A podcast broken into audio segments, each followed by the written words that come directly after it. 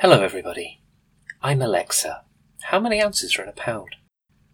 What you're about to hear is an episode recorded in early March about events that range as far back as last August.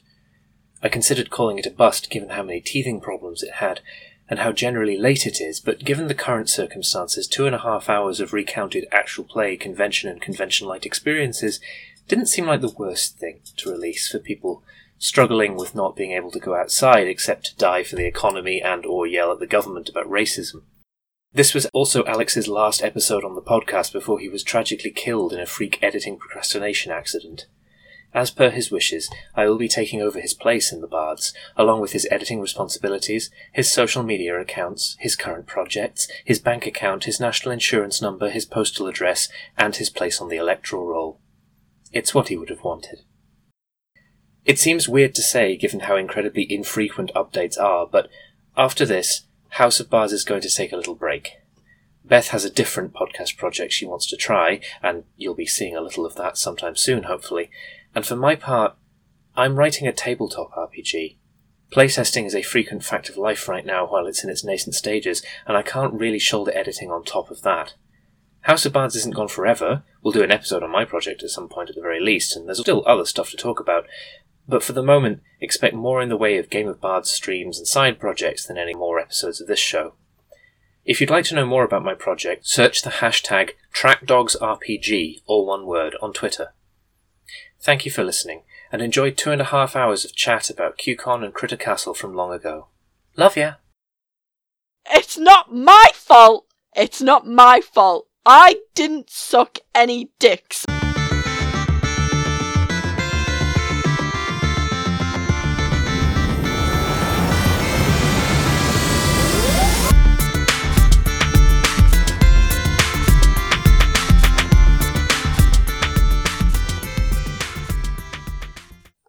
Hi everyone, w- welcome back. Wow, sure is sure is empty in here. Boy howdy, look at all the cobwebs. Welcome back to House of Bards, ostensibly a podcast about role-playing games and the narrative power there within and the friends we make along the way, but it, it's it's actually more about the Scooby-Doo direct-to uh, video um, movie. No, no, no, shut up, shut up, stop talking.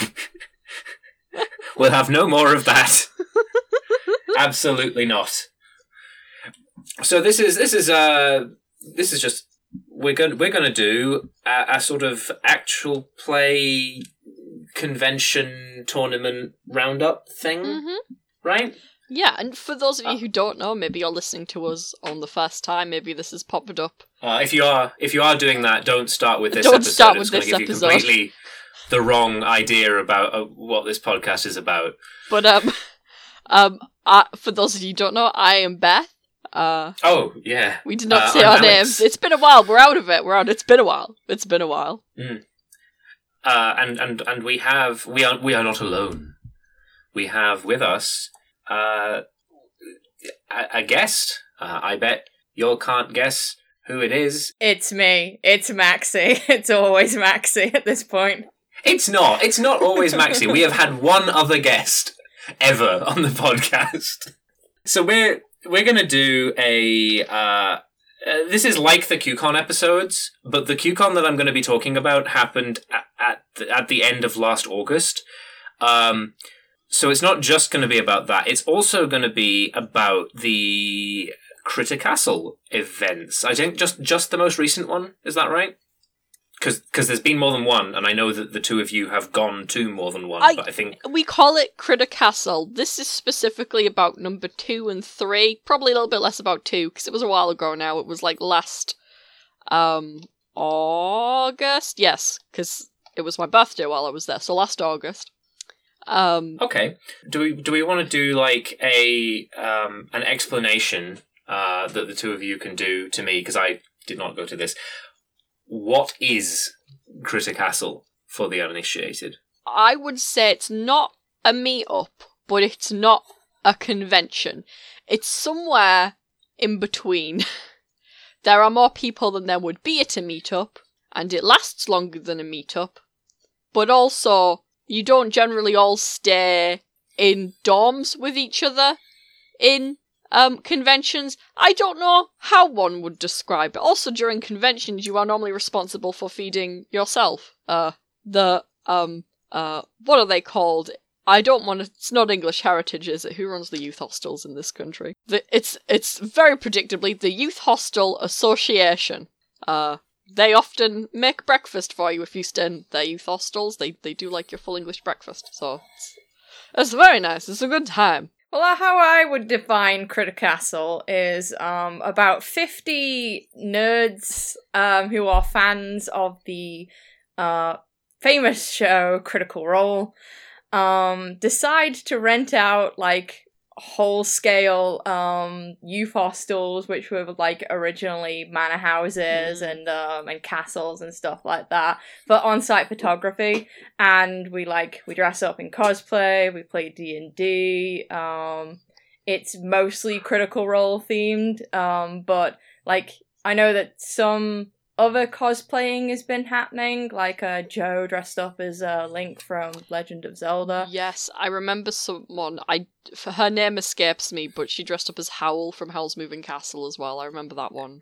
Yeah, so basically, um, just fifty nerds chilling out in a youth hostel, um, having a good time for the course of about three days, um, looking out for one another, cosplaying, playing D and D, and then we all go home to wherever we come from in the U K, or outside of the U K, because we've got a few people who are, like, from France, and um, I can't remember where Irene's from. I think it's Portugal? So that's that's what Critter Castle is. Mm. So, um, yeah, I, I, I definitely see the way that you're saying that it's it's it's more tight-knit than a convention, mm. but it's larger and more comprehensive than a meetup. Yeah. I'm sure there is. I mean, you could maybe say that it was a mini-con, but in my experience, mini-conventions still have convention energy, just on a smaller scale. Yeah, whereas like, this appears to be a bit more, a bit more like a like a giant structured sleepover. Yeah, you know what it's like. It's it's mm. the it's the it's the year eleven ski trip. It's it's the. It's the trip. You- it definitely sounded like, when, when the two of you described it before, it definitely sounded like it had the, the same sort of energy as, like, um, uh, like, um, yeah, like, I mean, it, I didn't go on the year eleven ski trip. I went on the sixth form diving trip oh. uh, in Egypt. Ooh. Um, which was fucking great because we terrified our parents, given that the uh, the Arab Spring had just happened, and also that tourist had just been eaten by a shark mm. in Sharm El Sheikh, which was where we were going. Oh wow! My dad thought I died on my eleven uh, ski trip. Just putting that out there. No, he genuinely thought I died. He got a call from the school and everything. I did not go on the Earl of the Ski Trip because I didn't want to pay one hundred twenty quid to be miserable for three days, surrounded by a bunch of people I hate, in a cold climate, doing a sport that I am not skilled at, so I elected to stay at school for those three days, and you know what? It was really nice. Do you know why? Because there was fuck all anyone there. It was just you and- it was just the kids who didn't want to go and the kids who were too poor to go. We all had a nice time. It was good. The class sizes were really small and... You know what? School is better than fun, actually.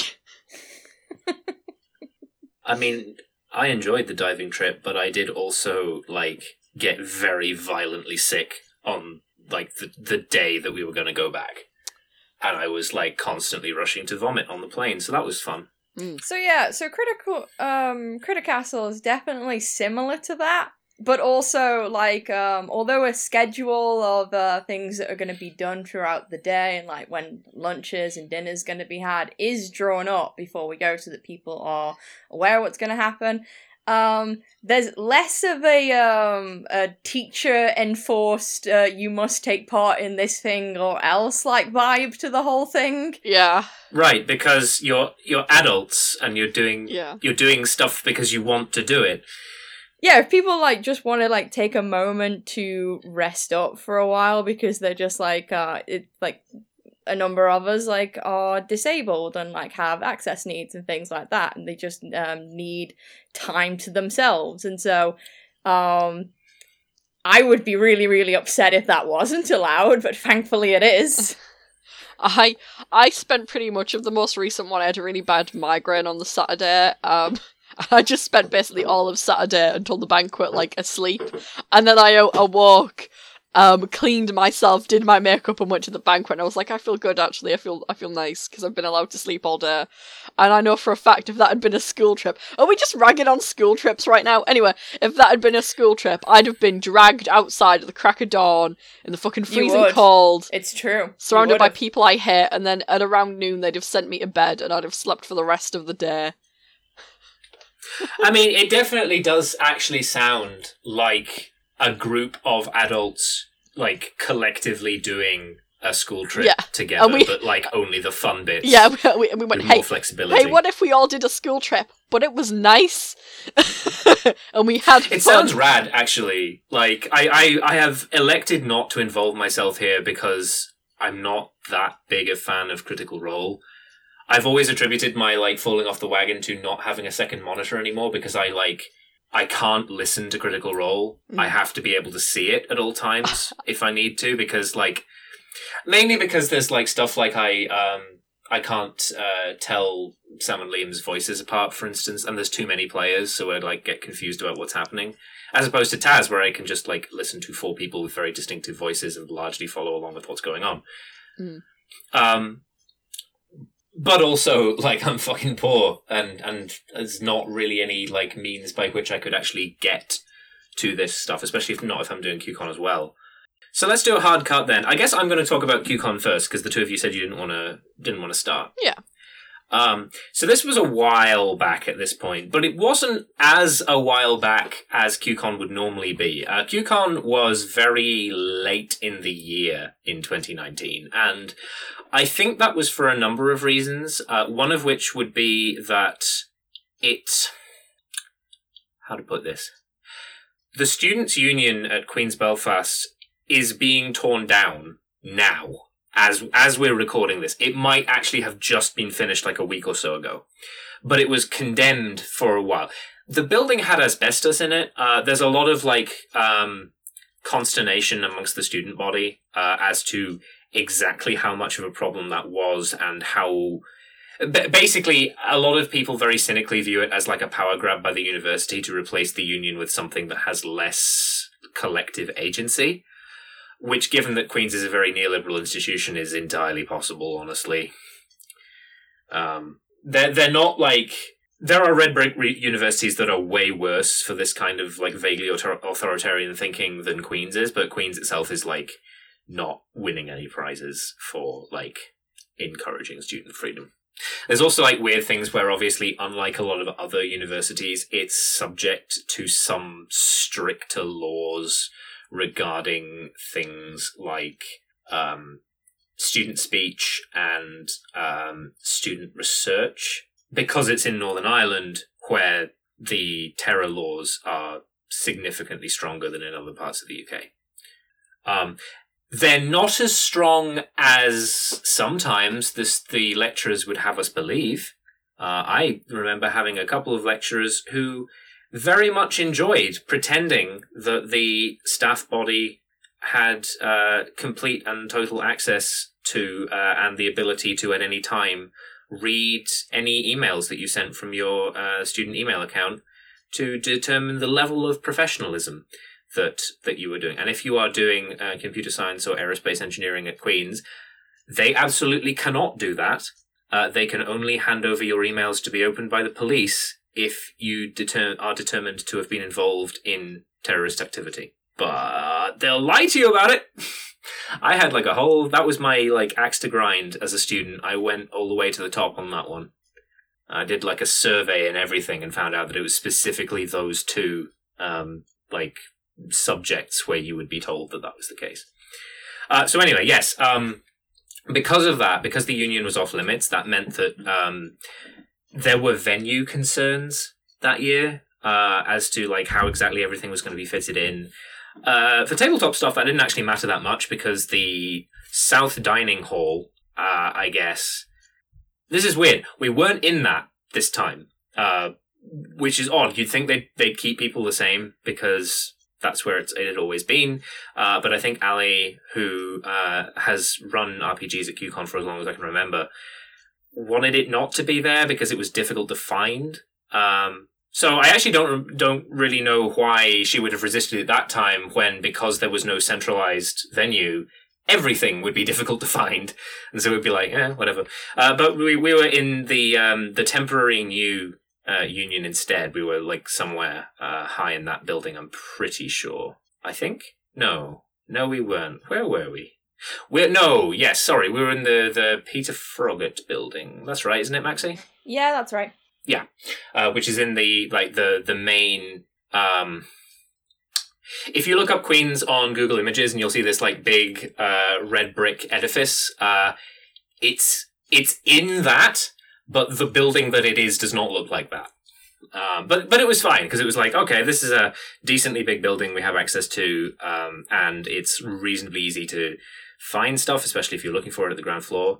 Um, And, you know, th- there was also, like, quite a lot of foot traffic into there anyway, because I'm pretty sure that's where John Mar- John Romero was. Um, that that was uh, wild for me to find out, by the way, that John John Romero just lives in Galway now and comes, like, does the con circuit in Ireland. But, you know, that's cool. Mm. So, yeah, we were up there, and I ran D and D fifth edition. And at the end, at the end, uh... All, when everyone was gone and it was all packed up and whatever, I messaged Ali and I said, this is the last time that I'm going to run D and D fifth edition at QCon. I'm probably going to go back to QCon, especially since uh, a mutual friend has, like, seemingly undertaken some significant trouble to to get there from Portugal, despite despite our admonitions that it is really just, like, a local tier convention. It only has the reputation it does because Northern Ireland is not very populous and not very fun. Um, so, like, I feel like at least one of us should should try and be there to meet her. Um, I, I know that you were looking into that, Beth, but but you had uh, troubles, but I presume that Maxie is going. I should be, yeah. Um, but if I go, like, I, I'm gonna G M, right? Here's here's the thing. I I love QCon. I really do. And I really enjoy helping out there. I, I think I've got soppy like this at the end of one of these these roundups, but it, it's really actually quite important to me that it's this...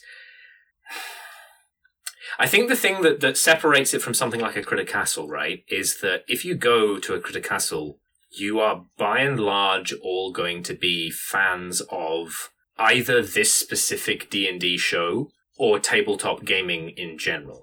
And the thing about uh, a larger convention like QCon is that you can have people come for something else because it's in the middle of the city, so it's it's reasonably accessible, and like there's loads of other stuff going on, and people can just come and they can try out D and D or like uh, some other game like that.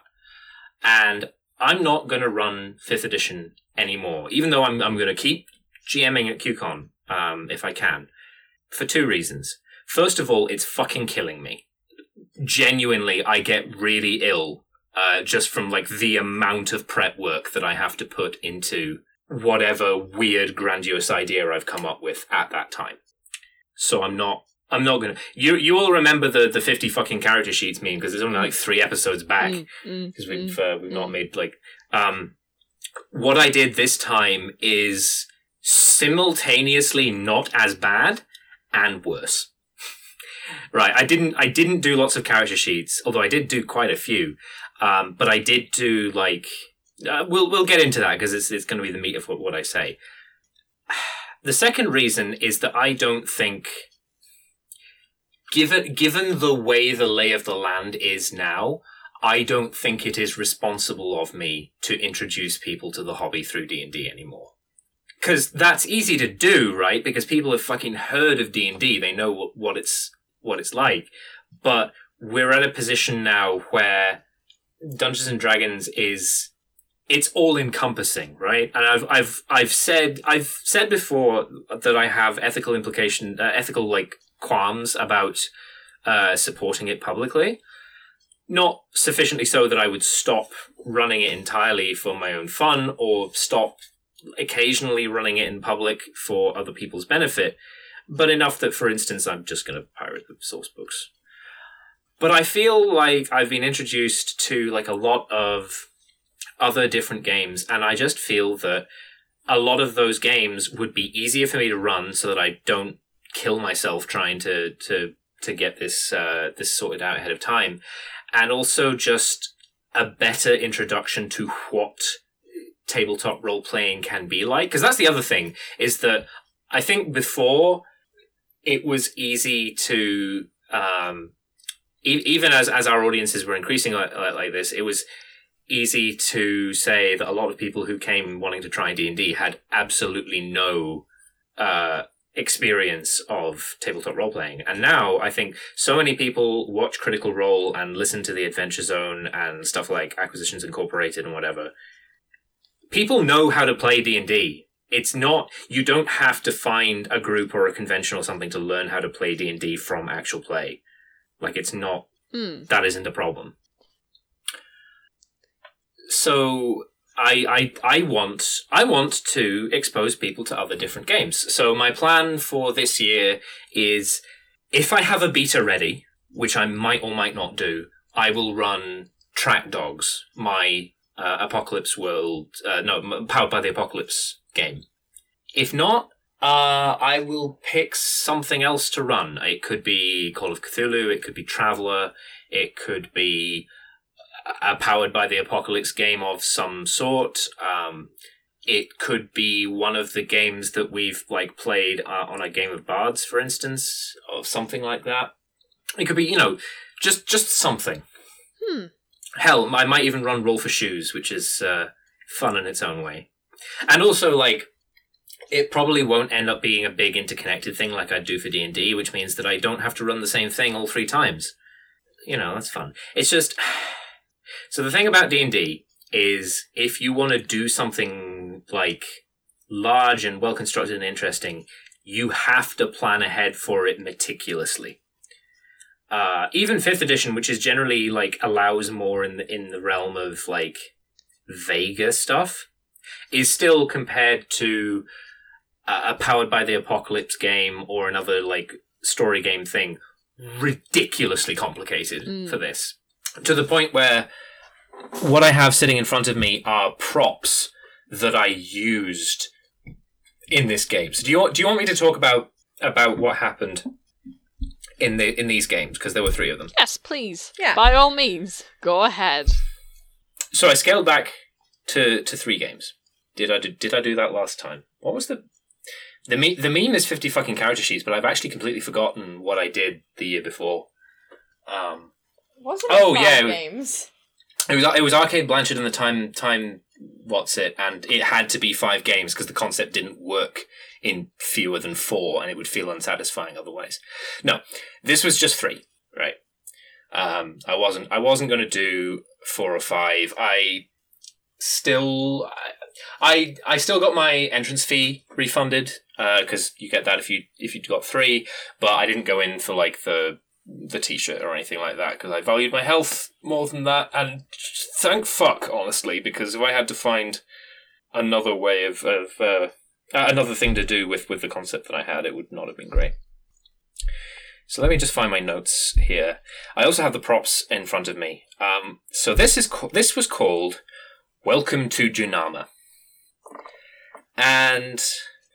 Uh, Junama is a part of my setting that hasn't really shown up in a campaign yet. I think it might be about to in the the main Dawn Somber campaign that the two of you are in, um, just because it's probably going to be one of the areas that you visit in your attempt to fight kaiju and save the world. But an in-depth um, exploration of the country is probably not on on the cards for the moment. Um, Junama is fantasy India, sort of. Hmm. I mean, it's not it's not quite that. It's not supposed to be exactly like a one-to-one cognate. Um, there are there are a lot of things that I think somebody trying to make fantasy India would put in Junama that I either didn't put in because I was unaware of them or because I think they suck ass, actually. Um, a caste system is one of them. Not not a not a fan of that, personally. Not, in, not into it. Um, but... I had just finished the concept for Junama, and I wanted this QCon group to be the first people to experience it. And I've been I've been working with Maxie to like um, sort of lay out exactly how Junama works. Uh, so big thank you both to her and to her friends who are more knowledgeable than her on India in general and uh, Indian culture and um, other stuff like that. Yeah, I also have to, like, defer to my friends in mm-hmm. this matter. Uh, thanks, guys, if you're listening. Um, the other quality, I guess, that was in Welcome to Junama, which was not immediately obvious to uh, to the players, was it involved the Illithids. Because, you know, it's a tournament scenario. I want it to have some flash and some, some pizzazz, and the Illithids are an easy way to achieve that. Uh, I, I think I said on the previous uh, podcast that the way I treat Illithids is they're basically Daleks. And boy, that was really, I was really like phoning it in uh, on the, on that here. Um, do you want me to read the box text, for instance? Uh, this is what I submitted to Ali to put on the posters. Uh, I think she cut it down a little bit, so it, this won't be like exactly what it said, but um, more or less, this is what a player looking at what games there were to play would have seen. It says, for millennia, the jungled nation of Junama and the city of Sarakpur within it has enjoyed peace and prosperity, supported by its triadic social structure sharing power equally between humans, minotaurs, and the elephantine Kaima. But what will happen when Sarakpur gets some unexpected visitors? Note, this game is part of a series. Attendees need not be the same each time, but the results of each session will affect which of two resultant scenarios is played in the next. Additionally, pre-made character sheets will be provided. Players are not permitted to bring their own. So we've talked before about um, character sheets, right? Yeah. fifty fucking character yeah. sheets. And I've said, yeah. I, I said... Yeah, I said last time that um, one of the reasons why fifty fucking character sheets happened is A, because I couldn't count, uh, and B, because I don't like... Say I have like a maximum six players at my table, I want to make eight character sheets so that the last player who comes to the table still has a choice of three.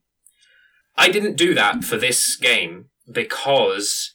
Uh, the pre-made character sheets were... You were obligated to, to use them, right? Because the... the way that the party was structured was actually a thing that couldn't just be left up to chance. So it's like, you can't bring your own character. Um, you've got to be one of these characters. And it's like, it, it kind of hurt to do that, but it was also like, just the way that the concept is working here, it has to be like this. So this was the first scenario, and it's called The Arrival. And you play cops, basically. You play members of the Sarakpur City Guard. And one of the concepts that we came up with very early on was that uh, humans, minotaurs, and Kaima are all, like, how to put this? The sanctity of their lives are sacred to one another, which means that, for instance, um, it is uh, blasphemous as well as illegal for a human to attack a uh, a minotaur or a Kaima, for instance. And so on, vice versa, but like between the three points of the triad. It is not for a human to attack a human, and you can also, there are like, li- basically there are like lifts of the limitations if you are acting in the defense of another member of that race. So you can, if you're a human, you can attack a Kaima if you are defending another Kaima. And for that reason, as like a way of sort of like working around that restriction, Uh, institutions that might need to act in violence, such as like the army or the, or the guard, operate in groups of three. There's a human, there's a minotaur, and there's a Kaima.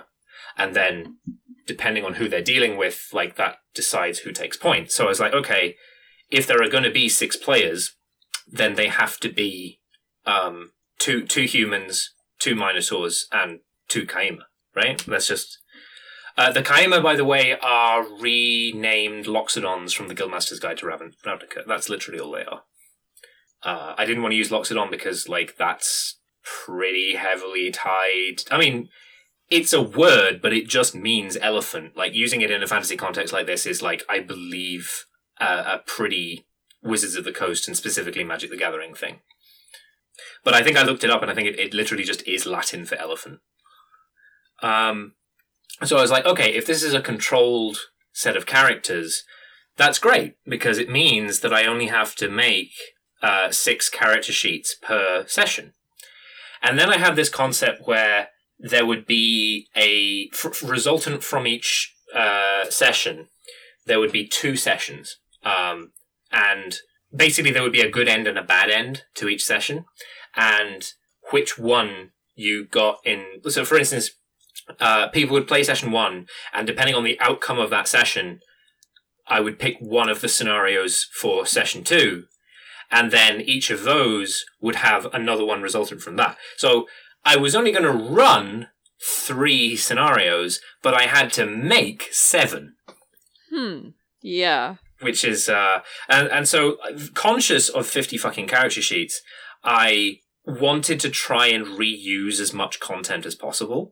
So, um, I only had to make, uh, s- One, two, three, uh, five. I, I, I believe that I only had to make five sets of, of character sheets. So that's only thirty character sheets this time. Um, because I would have, like, uh, obviously, like, two A and two B were different. Oh, no, to, it wasn't even that. Like, two A and two B were actually the same set of character sheets. And then... the four that could be for uh, session three, th- they had two sets of character sheets shared between them. So there'd be like two sessions that would share a set of character sheets. So it was um, six, six, six, six. It was twenty-four, twenty-four character sheets. So not even that bad compared to... It's half, literally less than half.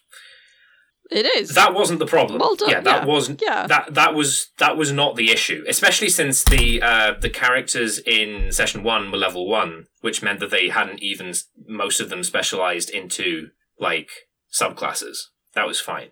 That was not the source of the problem. Uh, the source of the problem came later, but let's talk about session one first. Session one is called The Arrival. And it's about a group of six members of the Sarakpur City Guard who are called in to a subterranean medical facility where uh, doctors are treating, really giving palliative care to a very heavily charred humanoid entity that fell from space. Yeah, okay, very creepy. Mm-hmm. And then the idea is that once once they get down there, they watch the the thing uh, trick its doctor into leaning forward. It grabs her, it eats her brain, and then it just basically completely regenerates itself. And with the exception of being able to regain its abilities by eating the brains of non-player characters, I mostly played this Illithid as just an Illithid, like, that you would find in the Monster Manual. It it was not really that different. I I just wanted to do Dalek, you know? Yeah. Remember when we were all we were all kids in two thousand five, and we were bloody terrified? As we should like have been, a... rightfully so. Yeah. It's li- I still think it's one of the best episodes of Doctor Who, honestly. It's certainly one of the it best was very Dalek reserved. episodes. Yeah. Absolutely. And I was like, cool, let's do that. And let's have all of these these level one pre-gens. It's like, yeah, it's, it's level one pre-gens fighting against a, like, C R seven monster. Not even that weird. Like, make it so that if they're careless, they can't wear it down. But beyond that, it doesn't really need anything to be changed about how it works. So, yeah, it it, um, it can eat brains to... It basically take a long rest, but beyond that, it's just it was just an Illithid, and the uh, hmm, they killed it. Oh, they they did they they did kill it. I'm pretty sure that they killed it because yeah, uh, because uh, whether whether they killed it or whether it makes it to the surface and is defeated by military force decides what the next session should be. And yeah, and, and session two was two A, the warp. And so session one, um, reasonably good and fun to do. Uh, it was it was fun actually because I had like one long in the tooth player who recognized ahead of time, out of character, that it was that, that this was what it was, that it was an Illithid. But very graciously of him, did not do anything in character to deal with this because because he seemed to know how how this works, you know. He, he did not uh, metagame. What a, what, what a, what a, we love to see it. It's true, we do love to see it, because he, he seemed to be very much uh, an uh, an O S R-type player, mm. and they're always kind of like a crapshoot as to, like, what specific era of, um, of like, old-school stuff they're into, as to whether or not they think metagaming is okay. Because mm. if they're ver- if they're, like, very, very old O S R stuff, like like basic D and D uh, era, a lot of really early basic D and D, the actual role-playing part of role-playing game, A, did not matter at all, and B, if you leaned on it too much, was going to cause the D M to fuck you. Like, it, it there was a huge amount of what, like, Gygax did in the early day that was basically just, like, trying to find ways to rat-fuck players. So you, you metagamed or you died, basically. Uh, and, and I think, like, the, the people who are into stuff like two E onwards are a little bit, like... Uh, more understanding about stuff like, please don't metagame the beginning. I'm I'm trying to yes, I'm, I'm to set set up a fun thing here. Yes, I'm I'm I'm trying to do a thing. I'm making art here. Please do not metagame. I think like a lot of it does come down to how much trust you have in your D M, and maybe there's an episode in that. Although I f- kind of feel like we've sort of diffused like my feelings in particular about stuff like three point five and Pathfinder just into other episodes. Mm. Uh, but yeah, uh, two A was the warp, and this is where the gimmick comes in, because there's got to be a fucking gimmick, you know. I'm, I'm, I'm. It's, it's fitting that I'm making Illithids like Dallas because I'm like Russell T Davies. I've always got to do a bigger thing than I did last time. Mm, so, uh, so, how? So, what monsters did you turn into the Cybermen then? You know, how, how did? Uh, I mean, that's that's that wasn't the uh, the thing, right? Yeah. Okay, yeah, I'm, so I'm, I'm, the gimmick is. The gimmick was cards. I bought a set of clear uh, Dragon Shield magic sleeves. And I made a ton of cards that I basically used to... I, this was another reason why making the sheets wasn't too bad, was that in a lot of cases where I would want to put a class or race ability on the sheet... so that the player didn't have to refer to the player's handbook all the time. I wasn't doing that because I was putting it on a card instead. So I had all the spell cards, and the spell cards were just spells, right? Mm-hmm. But then I also had these ability cards, and let's see if we can find... Uh, uh, 'cause obviously, like, some of some of these I've, like, edited afterwards because they were needed for... other uh, they were needed for the third session, right? Because I'm not I'm not going to write the same card out twice so that one of them can stay pristine for like when I do a podcast about this months later. Um, so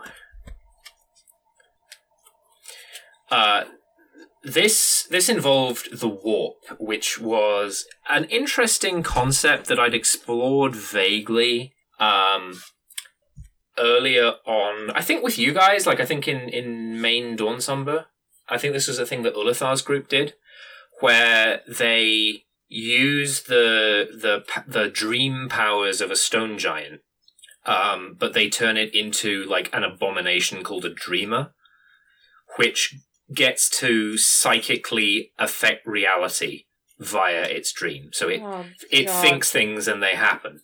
That so, fucking fight in your main game with the stone giant just is, is screwed this, me over. Is this oh, the yeah, one? The... Is this the one where, in order just to nullified all of Zell's paladin abilities? This, this is all right. Like, let's let's go on a brief tangent here because this is vaguely relevant. Around about so that time, mad. around about that time, I was getting super mad about how the um. so many of the interesting things that I wanted to do to you lot as a group were being nullified by the fact that you had no reason to split up spatially, and Zell is like a beacon of saving throw bonuses to the, to the point where anything that required a player to fail a saving throw wasn't going to happen, right? Because Zell was, as a paladin, just this... What's the bonus that she gives now to to anyone within ten feet? Plus five. And, and it's, it's not even uh, ten feet. It's, um, it's, it's, it's thirty feet now. Yeah, it's thirty feet now. So it's a plus five bonus to saving throws. As well as, like, um, immunity to the charmed and frightened conditions. Like, yeah. uh, as long as I'm and, conscious. And that bonus stacks with any other bonuses to saving throws that those characters may individually have. So I was like, Zell is preventing me from doing anything fun as as a D M. So I invented this monster, the Dreamer, the uh, the the Illith- Illithified stone giant, which has an ability called Disbelieve, where as an action it just looks at a player, it chooses a an ability that that player character has derived from their class. I don't think it could pick racial abilities.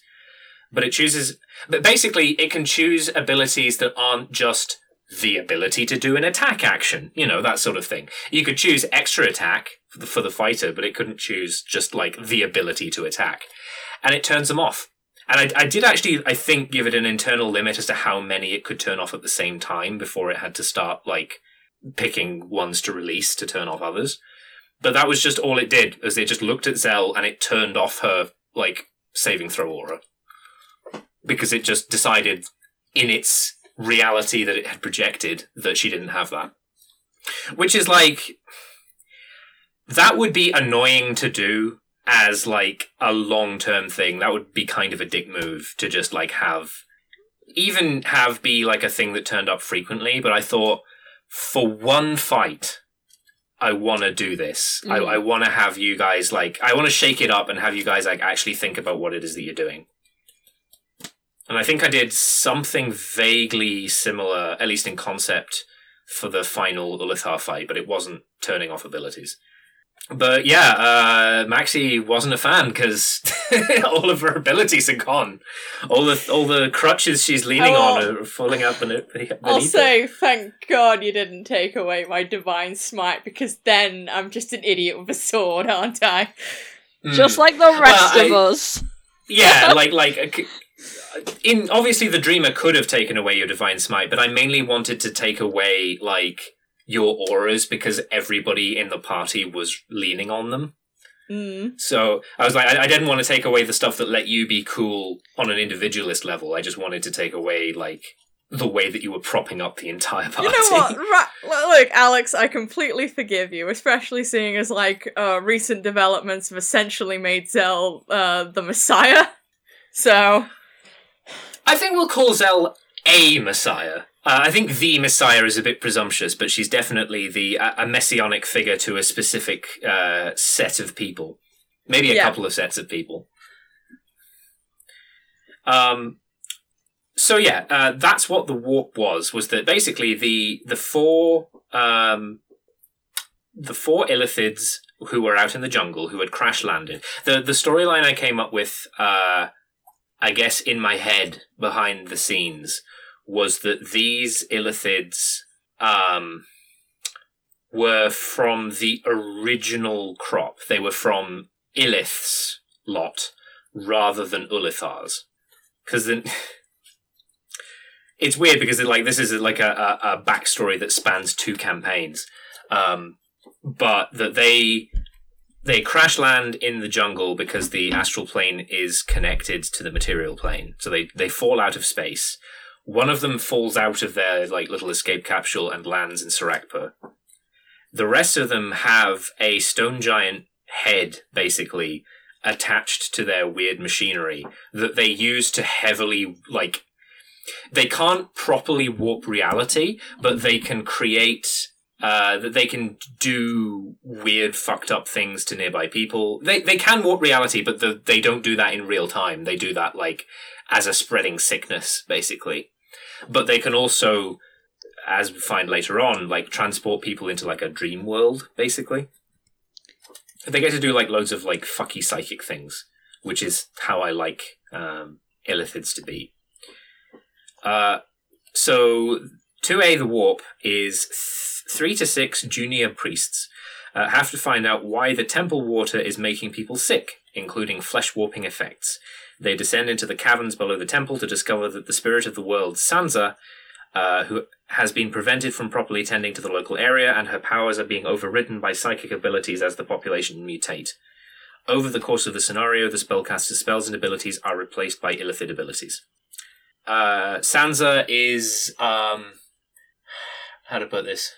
You know, in the Elder Scrolls, uh, Mankar Cameron's theory is that the is that Nirn is a plane of oblivion, the same as any other, and that its uh, Oblivion Lord, its its Daedra Lord, was Lorcan.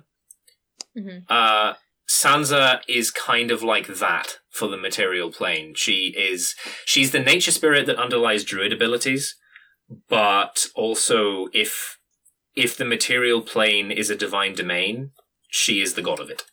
And she comes in many different uh, presentations depending on exactly how you want to interact with her and what uh, what what specific field you need Sansa's assistance with. So uh, what I would have is um, this card for each of their abilities. So let's pick this one, for instance, because I think I've found the uh, the, the alternate card. Uh, Wild Shape, the druid ability, right? You're all familiar with Wild Shape. You've all played a druid or like looked at the P H B briefly. It's twice per long rest. You can turn into an animal that you've seen before for a certain number of hours, depending on how powerful a druid you are. And if you fall unconscious, drop to zero hit points, die, or uh, use a bonus action, you can revert.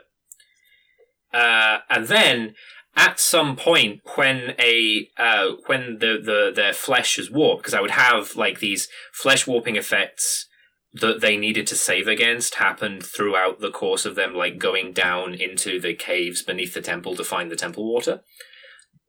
Um, anybody who failed a save, I would say to them, pick one of your cards and turn it over. Ooh. And on the other side of uh, on the other side of Wild Shape is Mutable Flesh, Illithid mutation. Twice per long rest, you can use an action to assume the form of a beast, as in Wild Shape, an aberration, a monstrosity, or an ooze. The restrictions for each are the same as for Wild Shape. Whenever you get when you gain this ability, you regain the ability to use Mutable Flesh twice before needing to take a long rest, regardless of how many times you used your Wild Shape. So it's basically it's uh, I didn't want it to be they turned it over and then they couldn't use their cool new ability because they'd already used the ability that it was derived from. That makes sense, right? Yeah, yeah. Mm. Uh, let me see. Uh, what's what's what's another one that we that we might have? Uh I'll see if I can figure out, like, which ability it might have gone to. Because there are a huge load of them here, because obviously I had to do one for each ability every class had. Uh, I think that one might be the Minotaur one. Um, because I did these for racial abilities as well, so obviously there was, like, Uh, the Kaima ones and the Minotaur ones, because they, they have special, like, racial abilities. Um, oh, uh, let me see if I can find the, the monk card that goes to this one, because this is an interesting one. Because uh, obviously, uh, these would have been in the sleeves at the time, so that, like, if you turned it over, uh, it would change from the class or race ability into the Illithid ability. Um, Stillness of Mind, Key, Evasion... Um, defense. Um, yeah, okay. Uh, so, martial arts is a monk ability. When you're unarmed or wielding only monk weapons and you aren't wearing armor or wielding a shield, you can use dex instead of strength for attack and damage roll modifiers. You can roll your martial arts damage die in place of the normal damage, and when you use the attack action on your turn, you can make one unarmed strike as a bonus action. Flips over into Violet Robes arts. The Violet Robes being the Mensa-like group that Illith, the creator of the Illithids, uh, made them in, you know, made out of the, made the Illithids out of. That's it. While you're unarmed or wielding only monk weapons and you aren't wearing armor or wielding a shield, you can use Dex, Int, or Wiz for attack and damage roll modifiers, and you can roll your martial arts die instead of the damage. Your martial arts die is one size larger than it would otherwise be. So a d four becomes a d six, a d six, a d eight, and so on. And when you make the attack action on your turn, you can make one arm, unarmed strike as a bonus action. A lot of the Illithid mutations were just straight up better than the um, ability that they replaced, largely because at the end of that session, and I think, Maxie, was this the session you were in? It was. At the end of that session, uh, the when they found the wellspring, because the, here's the thing, is that all six of these classes were religious focused. I think there was there was a cleric, a druid, a paladin, a ranger, a monk, and a divine soul sorcerer. And at the end, when they get to the wellspring, they would have to try and purify the wellspring to remove the Illithid taint, uh, as opposed to corrupting the wellspring by, like, completely taking it over with, with like, the Illithid taint. And that was a collective role. And I said that if you had been completely mutated, if you turned over all your cards, you immediately failed that role. That you, you were you were actually, like, psychically forbidden from attempting to make that role, so that the group would have to make that group skill check with one fewer person. You got an automatic failure. So it was it was a sort of, during the the session, you get to... Uh, in fact, I think it was that also that, like... your bonus was reduced by however many cards you'd turned over or something mm-hmm. like that. So it was like the more mutated you got, the harder it was for you to purify the spring at the end. And if you were completely mutated, you straight up couldn't. So it was like you get to play with the cool mutations during the game, but then at the end, it's not just that evil is stronger. It's that you're getting locked out of another ability that you need. And that... Here's the thing, that was fun as fuck. That was, it went off perfectly. It was really cool and fun. The players loved doing, Maxie, you remember this, right? I think, like, every time I was like, make a warp check or whatever, the players were like, yeah! And then they, they'd like, make the saving throw and see if they made it, and if they didn't, I'd be like, well, pick one of your cards to turn over, and they'd turn over a card and be like, cool, I get this, like... new gnarly thing. And I think also I would describe, like, the flavor of how that happened. Um, like, I wish I could find... Uh, the the Kaima has, a, has an ability that pertains to just having a trunk. And I think I put, like, the flavor such that the um, the Illithid mutation pertaining to that gives you, like, three more trunks or something like that. Mm-hmm. Uh, it, it was it was dead gnarly. Oh, here's another one. Uh, the Paladin's Divine Smite ability. So, you know, you know Divine Smite. You can expend spell slots when you hit things to turn them into, uh, like, um, radiant damage. Uh, depending on how big the spell slot, it depends how much additional radiant damage you get. And you can also increase it if the target's an undead or a fiend. Turn it over, and it becomes Psychic Hemorrhage. When you hit a creature with a melee weapon attack, you can expend one paladin spell slot to deal psychic damage to the target in addition to the weapon's damage. The extra damage is three d eight for a first level spell slot, which is notably one d eight higher than a uh, uh, Divine Smite, plus one d eight for each spell level higher than first to a maximum of six d eight, uh, which is, again, one higher than Divine Smite.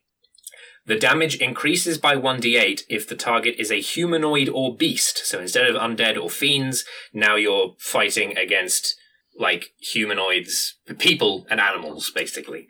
This feature cannot be used if the target is an aberration, so basically because the Illithids are gaining more control over you, they won't let you hurt them. They, you, you can't psychic hemorrhage them. So that was real fun. I loved that aspect of it, but I was also... I was ready to not do that for part three, so we scaled it back a bit. Um, the they did manage to sanctify the wellspring in the cave, right? They did do that. Yeah, yeah. Um, it did come down was... to like a clutch roll with that one because like I think a- two, two players, yeah. two players had turned over all of their cards, so they were definitely on board with the whole like, yeah, no, let's corrupt the wellspring. I think I think it was actually that one player had been completely mutated, and one of them. Because here's the thing, right? Not all classes, at, not all, not all class race combinations have the same number of cards, so it would be possible for. Like, I think, for instance, the sorcerer only had, like, three cards or something, whereas, like, there were, there were, like, the paladin had something like ten, which means that it would be possible for some players to still have a chance of making that roll with a much higher penalty than, say, I think it was the sorcerer who was fully corrupted, uh, would ever have been able to do. So I think I think there was one totally corrupted player and one very heavily corrupted player, um, and yeah, it was it was it was a pretty clutch roll. But they did do it, and they managed to neuter the warp's power in the city, and that takes us to the route. Uh, open link. Um. So, a group of would-be adventurers carrying with them the light of Sansa must venture into the jungle to rout the source of the reality-warping disturbance. I think that sounds right. Yeah, I think I, th- I think that's right. So this was... Uh, uh, the other thing that I wanted to do between sessions was um, if I could reuse a map, I would reuse the map. So a lot of the planned scenarios, uh, I think there's basically just three maps. There's... Um, No, four. There'll be four maps. There's uh, the, the the subterranean medical facility, the city in general, which would have been the alternative to um, the the two A. two B was um, the the populace in Sarakpur are getting mutated, and the, they have to try and heal them. Um, there's underneath the temple, and there's out in the jungle, right? Which were, generally speaking, the four Uh, maps. So I was like, cool, I'm not doing more than that. I'm not making more work for myself. I will reuse those. And so there are some scenarios that like change them up. I believe that there's there's the one that's like if everything's gone really, really bad um, is also in the jungle because it's you're basically carrying a bomb to destroy the Illithids uh, ship to stop the spread of the mutation's infection because Sarakpur is like done. It is gone. Um, but there's also one where I think like they have to tra- travel down into the um, area beneath the temple to destroy the wellspring, which will save the populace but mean that Sarakpur is no longer habitable. But no, this one was the best. It was the route. It was um, these adventurers have the light of Sansa, um, and they must travel into the jungle to rout the source of the reality warping disturbance. This was an interesting mechanic as well, because what I did was instead of having every single card be a uh, flip over to be a, uh, a a voice of Sansa ability or an Illithid mutation, I was like, cool, we're not going to do that. Instead, each player has all of their abilities on cards which don't turn over, and one additional ability that is different depending on whether they are in the real world, where they get a voice of Sansa Uh, ability, or they're inside the dream projected by the warp, in which case they get an aspect of the warp ability. So this was like a sort of dual world gameplay thing, where every so often I would be like, the warp is here, and nothing makes sense, and it's all like non-Euclidean Escher geometry, and, and you're fighting psychic monsters in a dreamscape, as opposed to walking through the jungle where you fight like jungle monsters and um, Rakshasa. The uh, the tiger demons, which are a going concern in Junama. So here is, let me see. Okay, this this one's for the sorcerer because it mentions meta magic. In the real world, you get Electrified Soul, which is a voice of Sansa ability. Your Twin Soul meta magic ability costs one sorcery point less, to a minimum of zero, for each spell that would deal only thunder or lightning damage. So I think this was a Storm Soul sorcerer, and it's basically it's uh, the Twin Soul metamagic allows you to spend sorcery points to copy a spell that you cast, and Electrified Soul was basically as long as you are in the real world jungle, that metamagic ability is free if you use it for a spell that would only deal thunder or lightning damage. Which was not that hard to do for a Storm Soul sorcerer. A lot of the spells that had been picked for that sorcerer dealt thunder or lightning damage, so it was a pretty great ability to have. Then, when you go to the warp, it turns over to unlimited power aspect of the warp. The damage dealt by your Heart of the Storm ability is equal to your sorcerer level. Additionally, you may target a creature within thirty feet of you with that ability, as long as it is the only creature you target. If you do, that creature must make a wisdom saving throw or be stunned until your next turn. The D C for this save equals your sorcerer level plus the level of the spell you cast that activated the ability.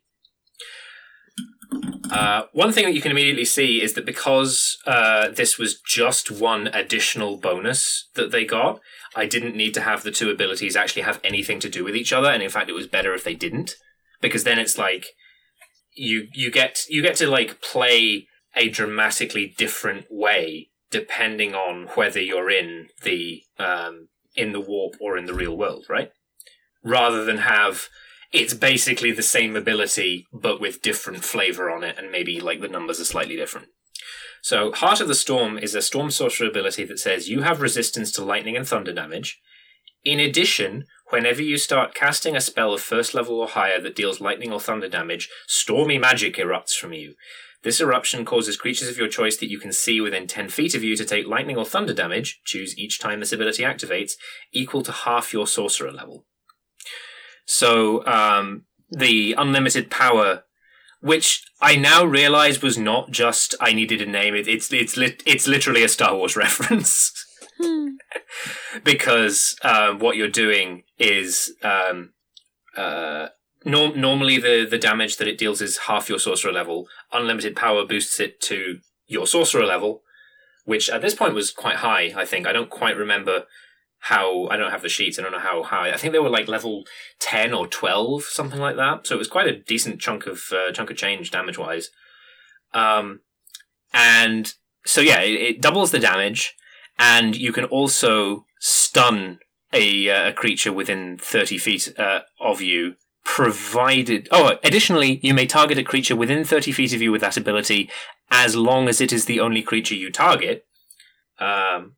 So yeah, it says creatures of your choice that you can see on the original uh, uh, spells, uh, ability rather. So that's increased from ten feet to thirty feet, but only if you only choose one creature. Otherwise, you're limited to ten feet. But if you do, you can also stun that creature if they fail a uh, saving throw. And the D C is uh, increased by your sorcerer level plus the level of the spell you cast that activated the ability. So I think I think the reason I did that was because you'd think it would just use the sorcerer's spell save D C, but I think I deliberately wanted it to be a, a low A C, a low low D C rather, um, because it was an ability that they were basically getting for free. Heart of the Storm triggers quite a lot when you're a Storm Sorcerer, especially if you have, have like a lot of lightning and thunder damage spells. And I didn't want them using it to just one-shot the final boss, which is always a concern that you should have when you're designing encounters uh, in D and D. It's like, will this allow them to one-shot the final boss? There's so much in D and D where like somebody does something clever, and you're like, how how do I let the player do this but only do it once? Yeah.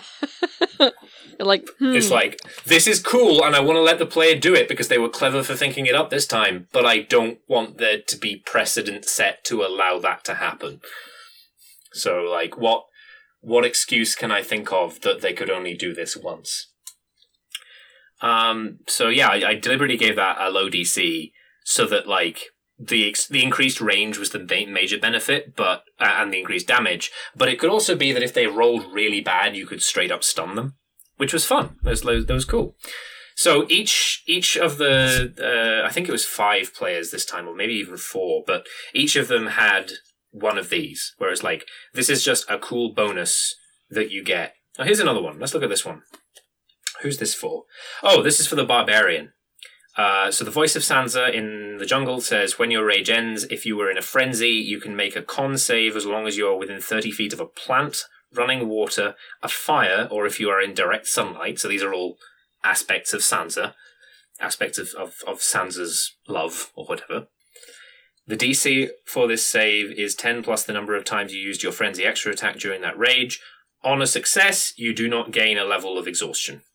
So the more you frenzied, uh, the more you used your frenzy extra attack, the higher the roll you got to make, but basically Sansa will save you from uh, exhaustion.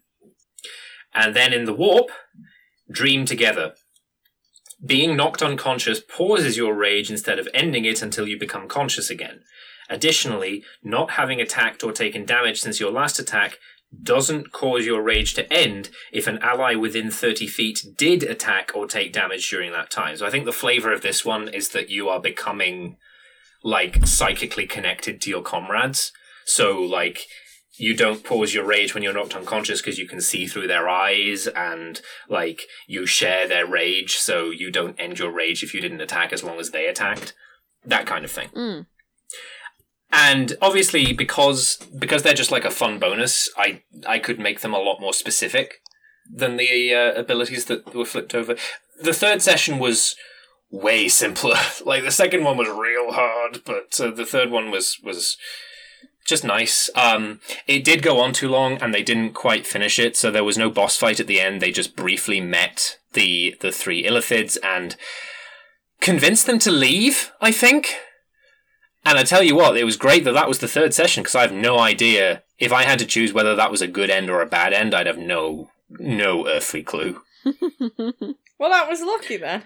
Yeah. Presumably that means that in canon, those three Illithids are still out there somewhere.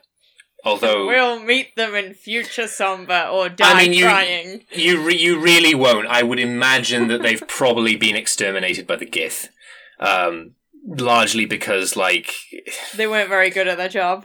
Well, no, but also because, remember, these are, like, original Illith stock. Um, you'll find this out at the beginning of Future Somber, but, like, the the Illithids are basically dying because they have... You know in Vampire the Masquerade how, vamp- like, modern vampires are very weak because vampirism gets diluted the further away from Cain it gets?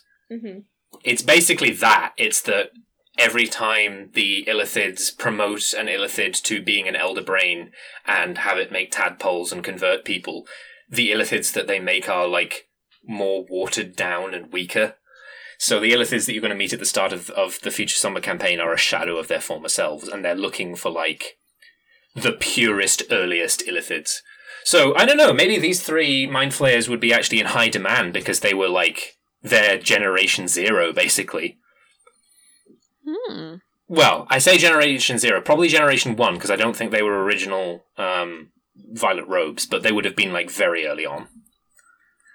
So yeah, maybe they're still around, and maybe I could use them as as, as villains. I don't know, because they, they they escape. So um, the uh, this was what I I designed, like, late on for what this was going to be. Then when I knew that that was how it was all going to work out. Um. It was okay. I had fun. Like, this concept worked out about as well as I could have hoped. Um, I definitely hadn't been prepared for the amount of work it was going to be, and that's part of the reason why I want to stop doing this sort of thing for QCon. Because it takes so much preparation, and it's so hard on my health to, like, get it all done in time. Uh, I just want to... I'm getting older, you know? I'm not getting any younger. I'm, I'm, I, I just want to chill out a bit. I want to run, like, other cool stuff, but... definitely this was cool, right? Like, uh, I, for a long while, I was like, how do I top um, Arcade Blanchard's time travel adventure? When I did five fucking games with fifty character sheets to do basically the same session every time. Like, I, I, this is the thing. I always fall into this trap. I'm like, I have this idea, and then I'm like, oh, but that idea would need these extravagant, like... things, conditions to make it work. So I should ease back on this thing, for instance. So for like, for the fifty fucking character sheets game, it was basically the same session five times, right? That was the mitigating factor that I thought would solve everything, and it fucking didn't. And just, just here as well, I was like, oh, I have to write seven sessions, but I only have to run three of them, so they don't have to be in depth. And then there was this whole thing with the cards, which they looked great. People loved them. I don't regret doing it, but I'm not doing anything like this again. It was just, it was too much. Mm. That said, I do have a full deck of uh, of crystal clear dragon shields to put a magic deck in now, or to do other sort that stuff like this on a smaller scale later on. Um, I do actually like the idea of being able to, like, pass out abilities on cards, just because I think handing a small stack of cards to a player is easier than, like, trying to hand a P H B around or, like, having weird printouts of, like, the P D Fs of the player's handbook and stuff like that. I do like... I do like also... Um, I think what I'll do is, on the video version of this podcast, I'll try and see about getting, like, scans or photographs of some of the cards up so that you can see. But each card has, like, the symbol from the uh, press kit, the, the, the Wizard's press kit, for that class, or uh, or a symbol for the race, uh, if it's a racial ability, like, in the background. Um, and they all have, like, a different coloured frame depending on whether they're, like, a racial ability or a class ability and what class they are an ability of. Uh, or whether they're a feat. There are a couple of feats in here. Um, I actually have the Lucky Feat, because I... They were all variant humans, because I thought if you had to pick a human, then that would suck. Because I used um, stat spread. I didn't roll for the stats, because I thought if players... If players have to choose one of my pregens, and the last the, the sixth player doesn't get a choice, I don't want people to have just, like, not picked the character with shit stats. So I used the stat spread in the P H P. So that meant all of the humans were variant humans, so they all got one feat. Uh, so the lucky lucky feat, um, you know, three luck. You can look up the lucky feat yourselves. Turns into Illith's Fortune. You have three luck. Uh, You may use this luck as per the lucky feat to roll an additional d twenty to choose an attack roll, saving throw, or ability check you make, but you may spend luck points after the D M tells you if the roll succeeds, as opposed to the lucky feat where you must do it before. You may spend a luck point to reroll a saving throw a creature made against your spell save D C and choose either result, and you may spend a luck point to change all the results on a spell's damage dice to their maximum. So it increases the utility that you have for your luck points, that one, because it was from session two. Uh, also, the uh, the Illithid uh, mutations and the aspects of Sansa have a special um, border on the cards so that they're easily identifiable. The um, the Voice of Sansa stuff has sort of like a stained glass uh, type flower thing going on, and the Illithid things have like these weird tentacle things on their frames. They look cool. I like them a lot. I, I'm glad that I did it. This was neat to do, but I wasn't anticipating the amount of work that it was. So that that was that was me at QCon, and now uh, now is the part of the podcast where I stop talking, and instead we listen to one of these two. Hmm. Uh, would which of you would like to go first? Gosh. All right. Which of you is going to go first? I'll I'll do it. I'll do it. Um. I I won't talk much about Critter Castle two Electric Boogaloo because um you know, I was mostly an observer in those games. I was I was it was all very last minute for me, as I thought that I wasn't gonna go. I'd missed the deadline, um, because I was trying to get tickets for Radio One's big weekend, and I ended up not getting tickets for that, because Ticketmaster is one of the true great evils of the Western world. Um, Radio One's big weekend, for those playing along at home, is a music festival. Beth did not just want tickets to go and sit in a radio studio for a weekend. That's not. Yeah, it was it was taking place uh, very close to my hometown, v- very close. Um, it's it's as British music festivals go, it's pretty mid tier. It's no like um, Glastonbury or whatever, but it's not. It's not like some random local event that nobody's ever heard of. People know about Radio One's big deal. Yeah, and it, it's like the reason why it's kind of a big deal is um, they, they it's somewhere different every year. Um, so it's mm-hmm. it's been um, oh, you. I mean, you you'll know you'll know where it is if if you Google online. It was in it was in Middlesbrough this year, which is very close to where I live. Uh, I I would actually, you know what? Um... Given that it's not related to the podcast at all and we need to get on, and people can look up Radio One's Big Weekend themselves, and if they are nearby to where it's going on, maybe go see. Uh, but it's not our purview to explain what no, that is no, to, our, no. to our audience. But, it, you know, I, I I wanted to go to that, and then I ended up not getting tickets. And, and then I'd also missed the deadline to pay for um, Critter Castle. So I was like, well, fuck, I guess that's not happening. Fuck me, I guess. I'll just have a miserable summer. Um... And then um, Stephanie, the woman who organises it, sort of, I think probably a month before, said, um, are you still interested in coming? And I was like, I come, thought I'd missed the deadline, yeah, I'll come. So everything was sort of like last minute. So I hadn't done really anything that I'd, I'd wanted to do for it. Um, and there were a few spaces for games open, so I basically just hopped into whatever game was available. Including and then, mine. Yeah. Well, yours, I'd hopped into it on the day because someone had um, bowed out because they weren't feeling very well. So mm-hmm. I was expecting to just basically play through one game. That that was fine for me. I was like, that, that that's cool. Um, and it it was very fun. Um, and that was that was a very, what I th- I think is the very traditional experience. It was it was pre-gens. We had character sheets. We're all talking around, and there was like, you know, it was it was a good time. A uh, big thanks to Ryan for for doing that. That was it was a very enjoyable experience because I know that wasn't Ryan's intention. Ryan was DMing. filling in for uh, another friend of ours. Yeah, because it was originally Ben's game and he couldn't then go. Mm. So he sent Ryan like the basis of what he wanted to do in the game, and Ryan just completely took over the DMing for it. Yeah. Which is like, I don't even know how you can do that for like someone else's like uh, session notes and everything for a world that's just not your own or, or not like Um, official content. Mm, it, it was it was it was really interesting, but regardless, a good time was had by all. Uh, lifelong friendships were forged on that table. Many jokes were had. I, uh, I found out that I am the type of player who panics and does stupid things in certain situations, like starts a random fight with someone.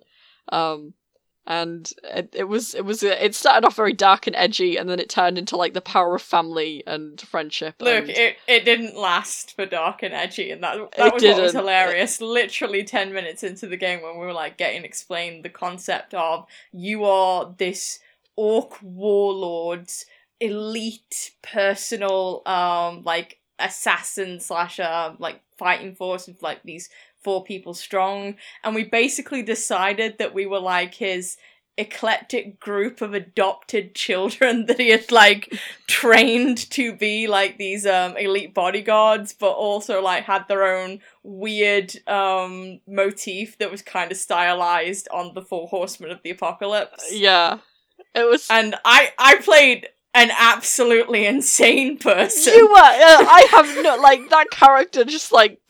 A, lives on in my nightmares, B, lives on in my dreams, is the greatest, oh my God. like, like, simultaneously not only a completely terrifying, like, being that, like, but also, like, kind of moe in a way, like, I don't... Like, I, I, I enjoyed what basically turned into legitimate fear from the other players of just, like, they were like, okay, this is the sort of character you want to be, fine. And there was a one point where we capture a guard and tie him up for information, and literally the means of getting information out of that guard became, look, if you don't give us what we want to know, we turn you over to them. And they just point at my character, who's just kind of reclining on the wall with this incredibly wide smile. I think as well, uh, we were trying to get your character set up as well, um, in a in a in a relationship. It was it was very no funny. No, you weren't. What you were trying to do was like, can this character just be like crossed over, and uh, I I try and matchmaker them yeah. into something else, because I want this person to like have happiness, and I'm like, believe me, the vagrant's happy. The vagrant's happy. The vagrant is very happy. Yeah, and it was also my first time playing a dwarf, which is really interesting. And I would, I would, pl- I would play a short character again. Um, I, um, for those of you at home who don't know and haven't heard of this running gag, um, I refuse to play characters under five foot seven, maybe, um, because I have a complex about it. Mm. And that, and that's just how it is. I don't know. I don't know if we've talked about it before, but I still like vividly remember you actually rolling the stats for your future Somber character, and uh, you rolled for the height. Yeah. And he was He was really short. He was about as tall as Hiei from Yu Yu Hakusho. Yeah. You said, to, and I was like, oh, that, that, that'll be cute. Like, I'll be the tall one, you'll be the short one. And then, like, a month later, you sent me a message out of nowhere going, like, Maxie, I can't do it. I can't be short. I'm sorry. I'm so sorry. I have to be the tall one. And I'm like, it's okay, man. I wasn't... I didn't care. If you want to be tall, you be tall. Yeah. Um, so yeah, I, I have a, I had a good time at Critter Castle, and I, I jumped in on Maxie's game as well, but I'll let Maxie talk more about those two sessions. Um, and then I was like, you know what, for the next one, what I really want to do is I would like to D M. I like DMing, I'm very comfortable DMing. Um, very often in, oh, but I was in Honey Heist as well. That was a lot of fun as well, that was crazy. Um, big shout out to Emmy, um, and her crazy. We killed Emmy. Yeah, we love Emmy. Um, and uh, yeah, that that was a lot of fun as well. But I don't really think most of what happened in that session can be repeated on a family podcast. Um, this isn't a family podcast. Piss off! I've marked us as eighteen plus on Anchor and on all of the services that we're like. We swear like. A minute into every podcast. It's not a family podcast. If you're a, a, a child listening to this, um, that's Go not okay. Go away. That's not that's yeah, not if, okay. We're going to tell your parents. If if you're a non-adult teenager, then in terms of like actual lasting damage to your personality, it's probably fine. But also, we'll probably still get in trouble. So don't. So don't. You know. Okay, right. Like, I mean, I guess use no, your own no, judgment. No, like, like, still, Beth, do not repeat it. even, even though we've got that assurance, it's like... I guess it crosses... I think even crosses, actual adults are going to be traumatized. It, yeah, I think it crosses several lines of bestiality and... Um, uh, I, I okay, don't think... no, we're not, we're not doing that. Yeah, I don't think we'll talk about it. It's it's it's sort of... Again, those sessions are um, amazing and, and they're wonderful, and I was very sad that I, I couldn't do it this year, but hopefully in the next one, this summer, I'll be able to return to, to Honey the Honey Heist verse, but yeah. it's... um For for those playing along at home, Honey Heist is a very wholesome one-page R P G where you are all bears who are trying to steal honey from somewhere, and I don't know what the fuck these two and their degenerate friends did to it no. that caused it to become no. unrepeatable on what is ostensibly a family podcast, but not really. It's not my fault! It's not my fault. I didn't suck any dicks, okay? That's not on me! I mean, I don't even know, like, how this happened. I don't even know, like, whose idea this was. I think we I... found the uh, the cold open for the episode.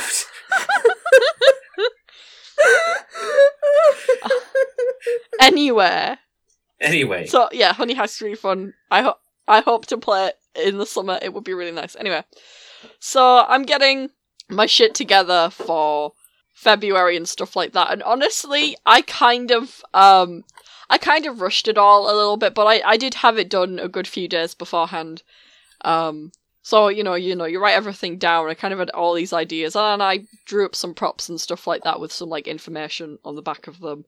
I don't know if Ma- I remember giving them all out at the end of the session because everyone wanted to keep them basically.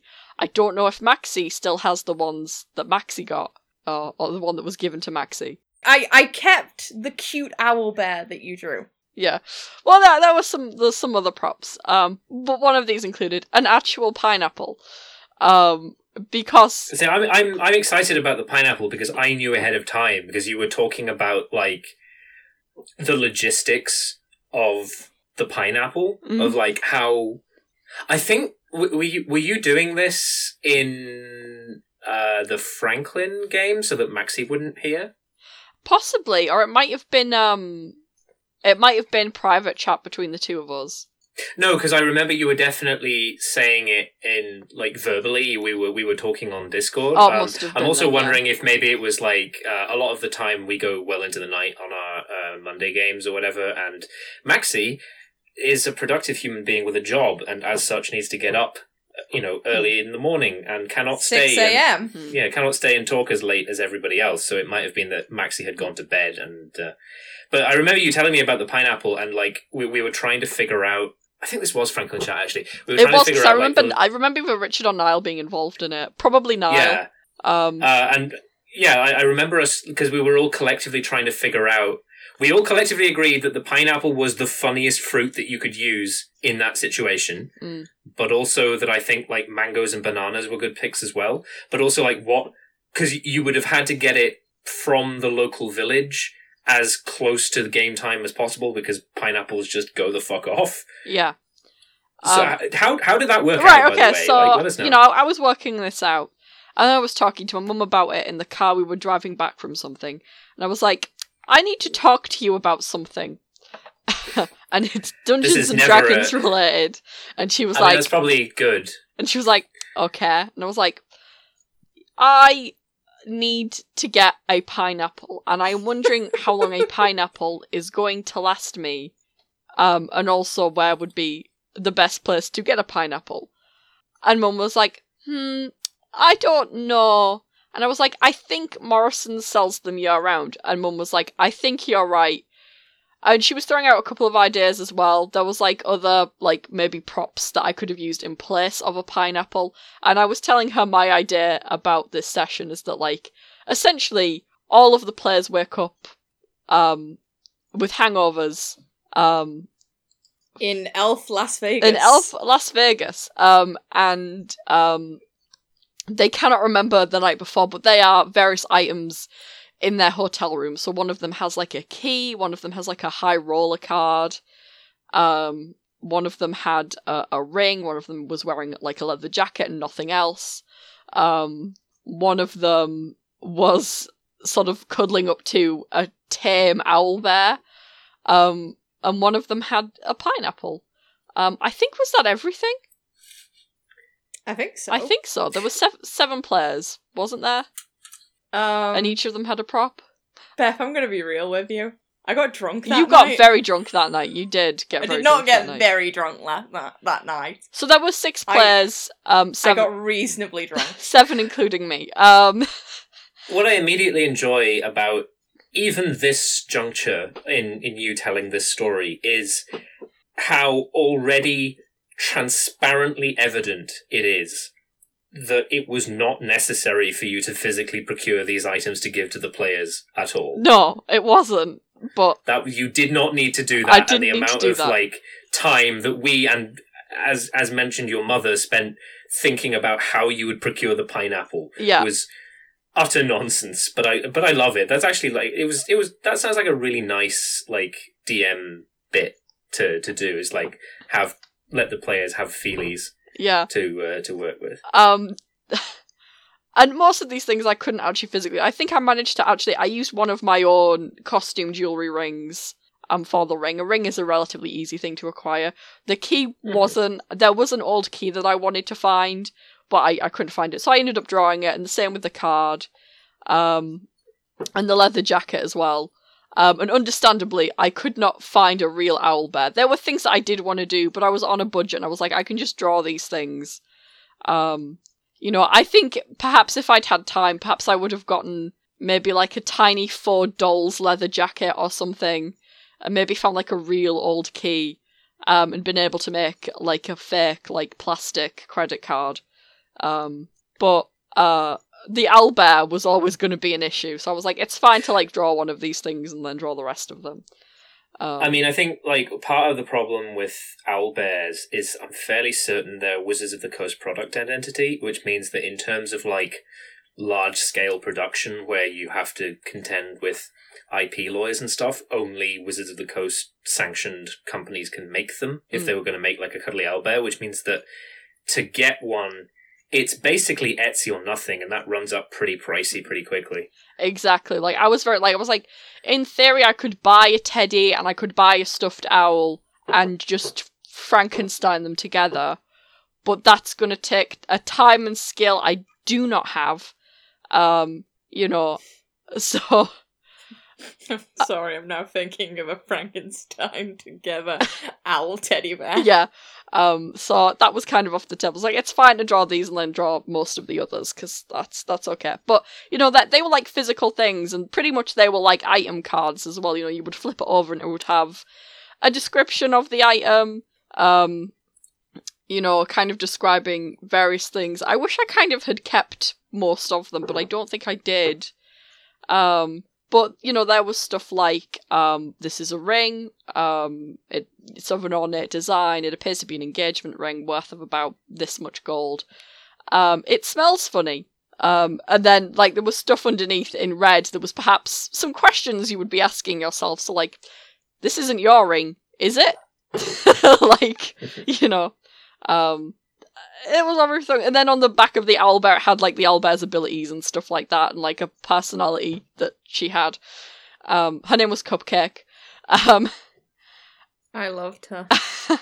um, and then I decided to physically procure a real pineapple. Um, there were some logistics about the pineapple, because it's a pineapple. Um, and I had to, I had to take it all the way down from, you know, the northeast all the way down to Wales, uh, on public transport. So I have this pineapple, um, and I'm like, what do I do with this pineapple? Because I'm acutely aware that the more I'm going to handle it, actually, the more chance it has of actually, like, breaking and stuff like that. So if we can just, you know... So I end mm-hmm. up taking my dad's massive travel bag. Um, this was very difficult to use on public transport, but it did actually manage to have room for, like, my pillow and stuff. Um, so it was pretty useful. And it had a separate compartment for the pineapple. So should the worst happen and the pineapple smash... I love... I love that what you mean is there was a separate compartment which I used for the pineapple. Not that your dad's travel bag has a special has a compartment pineapple. Just for pineapples. Well, you know, it was very strangely shaped. But yeah, like, I used it for the pineapple. Um, because should the worst happen and it gets smashed or squashed or stepped on, um, as annoying as that would be, and I would have no pineapple for the session, I also wouldn't have pineapple all over my pillow. So that was good.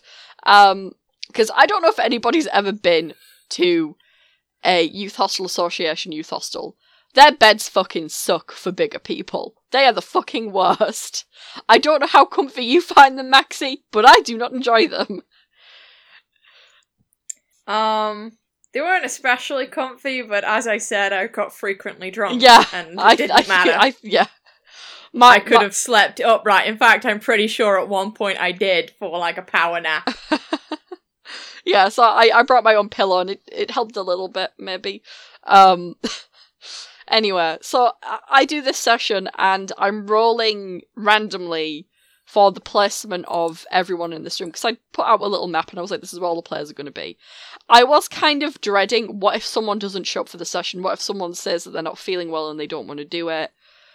Um, it could potentially throw that session off and stuff like that. So there were some items that were kind of throwaways, like the card, um, and like the ring, that maybe didn't need to be involved so much.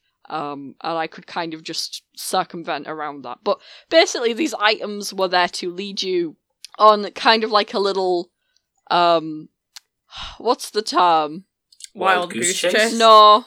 Uh, scavenger hunt. Scavenger hunt of perhaps the preceding events that had happened the night before. So they find out that one of them, and I love that it was this character, it was, it was Beth's character, and their character was, um, an, an elderly, um, bard who um was like really old and like had hit the jackpot of a lifetime and was like incredibly wealthy and rich now. Um and I, I like that it was the old lady. Um I ju- I, I really love that. Um and you know, so you would find out that like one of you had hit the jackpot, and that's why you were in like the high roller suite. You were in like the, you know, most expensive, nicest one in this casino. Um, your key was the explanation about where all your items had went, and um, because very early on you are aggressed by the police, question mark, about some things that had went on the night before, and a theft that had happened, um, because the empirical finest diamond had went missing from the museum. Um, and then we were all like, did we take that? um... And one of the theories that I really like that emerged was that the pineapple had been polymorphed into the diamond. The diamond had been polymorphed into the pineapple. Like, was that one of my theories? I think it was. I think it was. But this, you'd you'd all you'd all came up with this theory after they'd all ate the pineapple, um, in character, which I thought was really funny, um, as I will get into God. later on. That was not the case. And then they had this, like, leather jacket, um, and it got recognised, I think, fairly early on by a very helpful member of staff of the casino as being Valandir's jacket, who is a character from my main campaign. And, like, the entire time, by the way, as a player in one of Beth, in, in two of Beth's main campaigns, I am the only one there who is, like, having what could only be described as a fangirling fit over the fact that, like, there is just all of these references going on. And literally, Valandir, my character's boyfriend in, like, what in, like, our main, main game is just inexplicably there in Elf Las Vegas. And then I was like, actually, that makes complete sense. Yeah. Um, it makes complete sense why he's here. And there was a lot of contention about whether Valandir and the character who had had the um, leather jacket, I cannot remember the character's name, I feel really bad, one second. Um, I'll refer to my notes. Da da da da. Was it Mariner, the, yeah, a human bard, I think, yeah, who... Uh, had woken up with the, the jacket on and was like, did I? Did, did we sleep together? And Valandir was like, heavens no, when they finally found him. Um, He's like, yeah, I'm gay? I'm gay?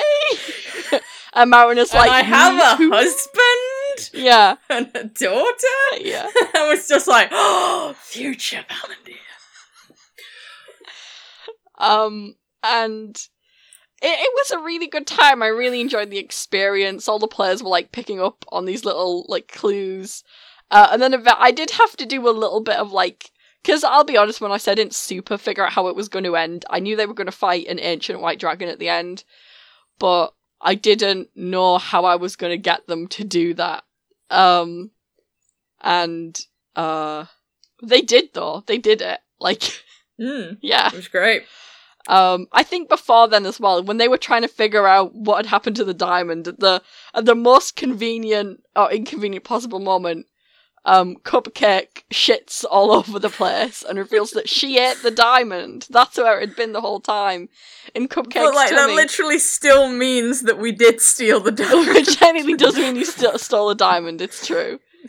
So we were, like, right to suspect ourselves, but also we are now irresponsible people for allowing this owl bear to have eaten the diamond.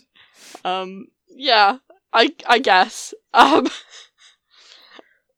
uh, I mean, the owl bear's, like, previous situation was not super great in terms of being abused at a circus, and we had liberated her. Yeah, yeah, but yeah. But also, yeah. We did feed her a diamond. Yeah. While drunk. I, I I I do enjoy that. And then I don't know if you ended up returning the diamond or keeping the diamond for you. I don't know if Valand ended up keeping the diamond for himself. I actually super can't remember what happened or what happened to the diamond. It doesn't really matter. I mean, I feel as though that's up to you whenever we get finished with the um the main tour game of, like, well, let's skip forward about twenty years when, like, Valandir shows up and goes, honey, we're rich. Honey, we're rich. um... it, it was just a really good time and it was a lot of fun, and um yeah and then, you know, Maxie ended up getting the pineapple through random rolls, and all through it Maxie's character was like, do you know what this is? Um and the answer I would also always... ended up getting a girlfriend. The answer, which a, is hilarious, what a what a pi- like everyone's like, that's a pineapple, it's a tropical fruit. um That was that was a pretty common running gag through the game, um, and I think in the end the pineapple, like, that you never really found out where it came from. I think I said that maybe maybe it had been the the, the ancient white dragons. I kind of threw you a bone there, like a little narrative bone, but that's still almost as ridiculous as the pineapple not having a purpose anywhere. Um, just one big joke. The pineapple never had a point. I don't know if the pineapple got eight, eight in the end, but um. Yeah. You said earlier it did. Well, in game, you ate it. Um, oh, out of game. Out of game. Um, I've no clue what happened to it. I, I I feel as though the staff or, um, of Saint Bravel's is going to, like, find the pineapple somewhere. I know I'd like, left it in the welp. top room, in in the in the dining room, and then it had been moved to the kitchen. Um, at some point, and I was like, I'm not taking a pineapple home. That was annoying to take here, so I'm not going to take it home. So I don't know what happened to that pineapple. I don't know if somebody decided to take it home or chop it up earlier in the day or whatever. But yeah, it was just very much there. I don't know. I what hope happened. so. I, ho- I, I hope the, the pineapple found uh, a good home in the bellies of people who like pineapple. Yeah. Um. But yeah, it was great. And then I think when we were doing the banquet the next day, um, I can't remember when it got referenced, but someone said, a pineapple is a tropical fruit. And like all like seven of us burst out laughing. And everyone else was like, what the fuck? Um, yeah, it was great. Yeah, it was a good moment. Because uh, it's it's those sorts of long-lasting... Seven people in on a joke that the rest of the fifty of us just did like, what? Yeah, um, I think it was it was it was good as well, just because like I would get questioned when I was like carrying the pineapple around. What's the pineapple for? Why do you have a pineapple? A pineapple? What's that for? And I'm like, it's t- tropical fruit, innit? It's for D and D. And they were like, okay. Which explains nothing. Yeah. Like, that's that's useless as an explanation. Yeah. They know that, that a pineapple is a tropical fruit, and they have no earthly idea what one has to do with D and D. That's great. I love that.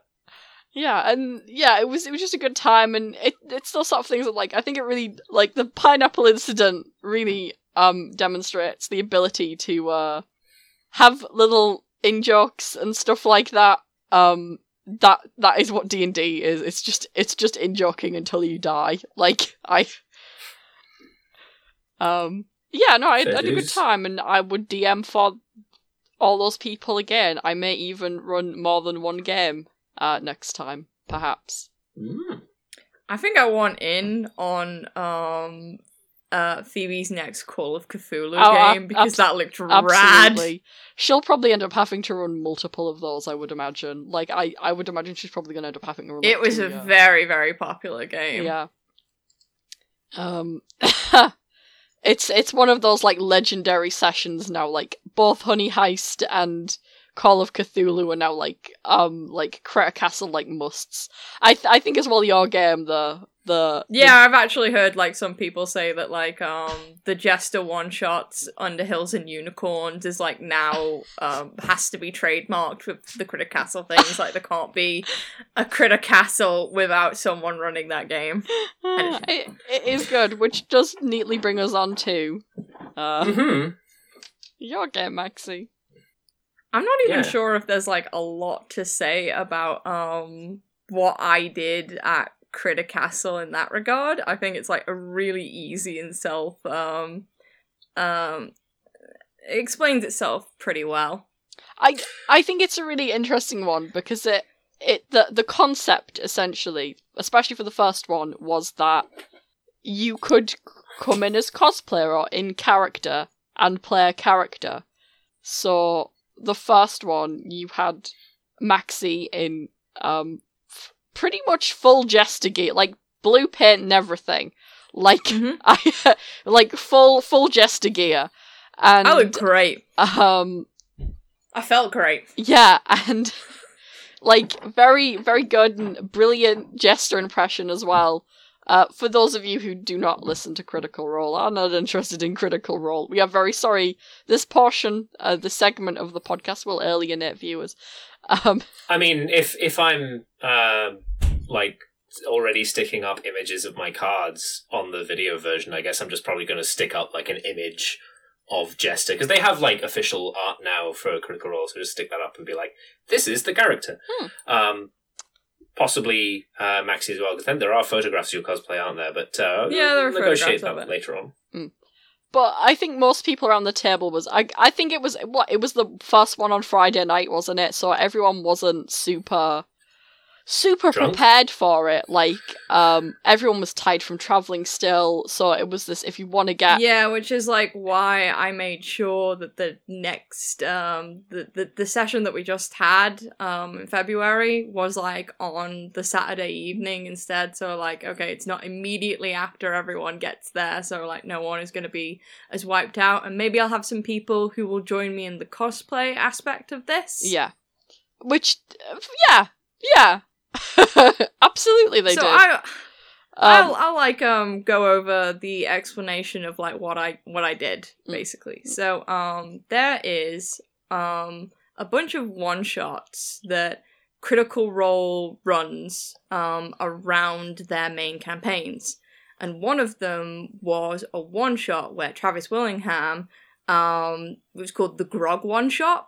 Where he ran, um, I think it was Bunions and Flagons, where he D M'd as his character Grog, and, um, like, did this, like, cobbled together, um, game, um, and it was, like, it was really good, and I was very much inspired by it, and I was like, what if I did a game where I dressed up as Jester, I acted as Jester, and I ran Jester's made-up childhood game, Underhills and Unicorns, for um, members of um, either people she had just grabbed off the street for um, the purposes of anyone who didn't want to act in character, because they didn't want to alienate any people who weren't comfortable with, like, either cosplaying or uh, acting in a partic- uh, as, like, an N P C or a P C.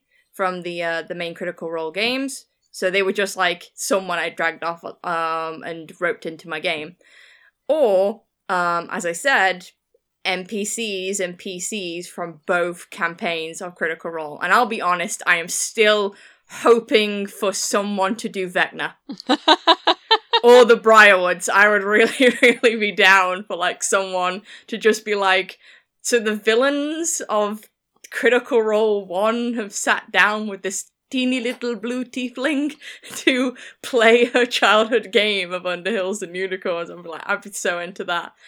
But anyway, um, for the first game, I had quite a few people who like were just Mighty Nein players, and like one person who was also another Jester that I like passed off as Jester also wants to be a player too, so she is invoked duplicity. So whatever happens, Jester wins in this game.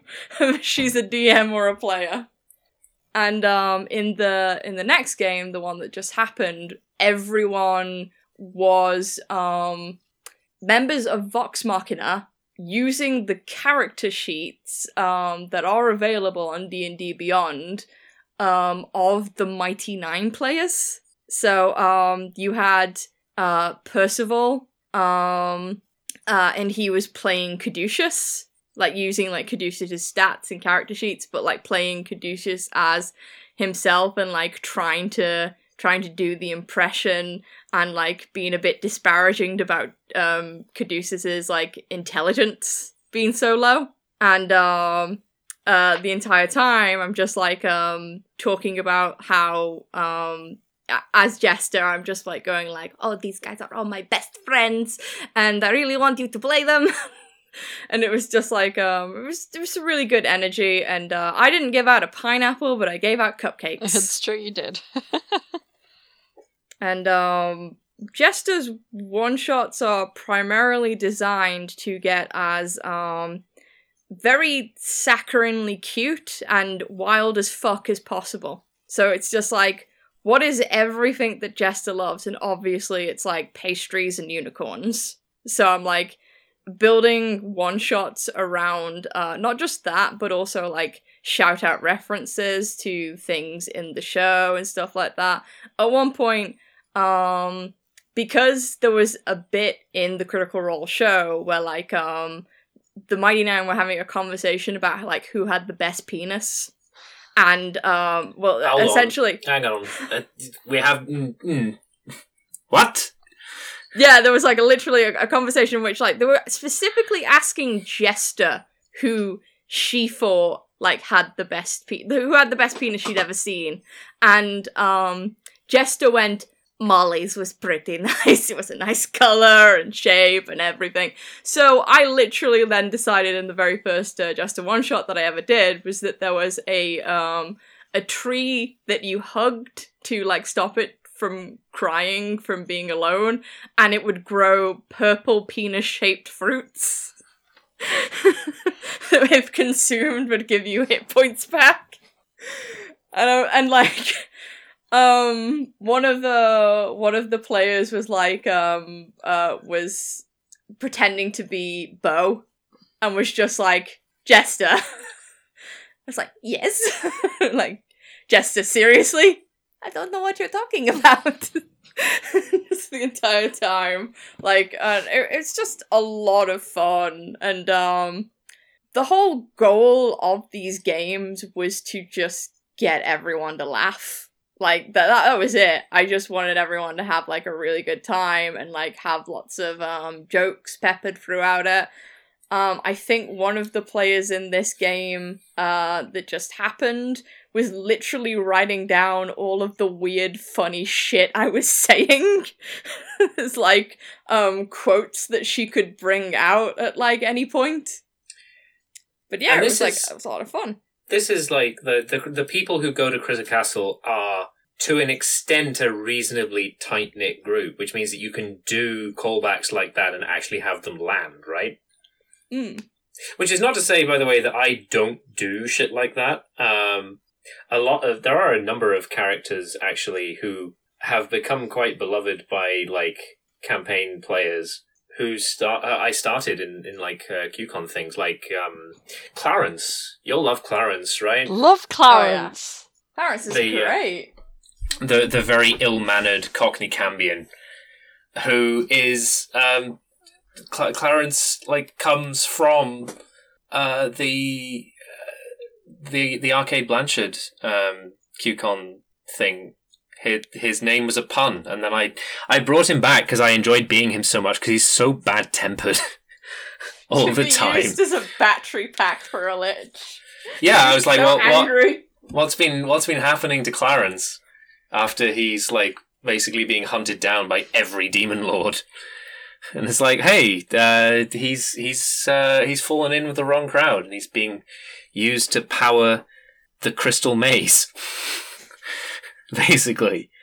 Um, and yeah, it's like, I'm trying to think if there are any other... I might I might do something with those Illithids, but I guess, like, Clarence would be the, the main one. But also, like, generally speaking, Maxie, at least, is in my games, so I, I like, will have those characters turn up uh, at at some point and, and do something, and then it'll be it'll be a callback for Maxie if nobody else. But it really seems like at, at Critter Castle you could have the same people multiple times and be able to like have callbacks to jokes like that. Mm. And that sounds really cute and fun. Yeah, there's um people have uh, said to me, people who were in my second session, um that um they're already talking to me about, like, the next time I run Underhills and Unicorns and the ideas that they already have. One of the ideas was that we were thinking that for your next game of Underhills and Unicorns, Maxie, um, us two would cosplay as the Gentleman and the Ruby of the Sea so that Jester literally runs a D and D game for her parents. Oh. Oh. That'd be cute. Yeah. That's real cute and fun. I, I really like the the... playing the character you're cosplaying idea, because a lot of the time I've never cosplayed, right? I've thought about it a couple of times. There have been a couple of like things that I wanted to cosplay, but I have like a weird relationship at the moment with costume and my own identity and stuff, um so I've sort of held off on it. Additionally, it's very expensive it at is times. Yeah, it is. um So I really like the idea of, like, going to an event like this and being able to do more with your cosplay rather than just standing around and having photographs taken of you. Which, presumably, you also did some of, but, like, being able to actually cosplay uh, instead of just, like, wearing a costume kind of sounds like that's that's a fun thing for, uh, for, for you to put on for these people. Hmm. I think that the second one, I was pretty... comfortable to just because I think in the first one I played the Traveler, who was playing a paladin of the Traveler. Um, yeah, And I, I think I, I, um, in the sec- You didn't really know anyone. It was also the yeah. first night, and I, I knew that you were being a lot quieter than you would ordinarily be. Yeah. And then I decided next year, oh, I'm just going to be the Traveler again. That, that, that was fine. And then I think I'm going to check my messages because I want to see when um, Mike messaged me. Yeah, by the way, I had no idea that, like, I was the last person to know as the D M that you guys had decided that, like, hey, we're going to, like, just be Vox Machina um, players and using, like, the, the Mighty Nein stats as our player characters.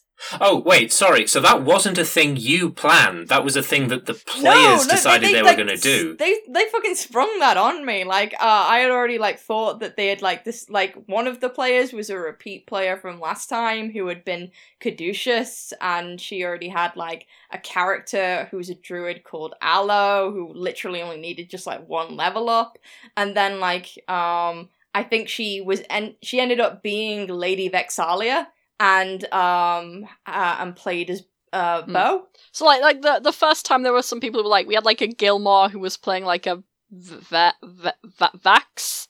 Yeah, we had a, I, I fucking loved that. And then there was a and then there was a, a a Vex also playing a Vax X P, and they were like, hang on a fucking minute. Um and there was Bo who was playing, I think Bo was playing herself, cuz Bo That that's a very Bo thing to do. You know, we're, we're all, like, playing, like, you know, disparate characters and stuff like that. It was very fun. But then this time, Mike, I think a few days beforehand, is like, hey, so I've got an idea. And I was like, mm, I don't know, that sounds like I'd be really nervous. I don't know, I don't know Campaign one that well.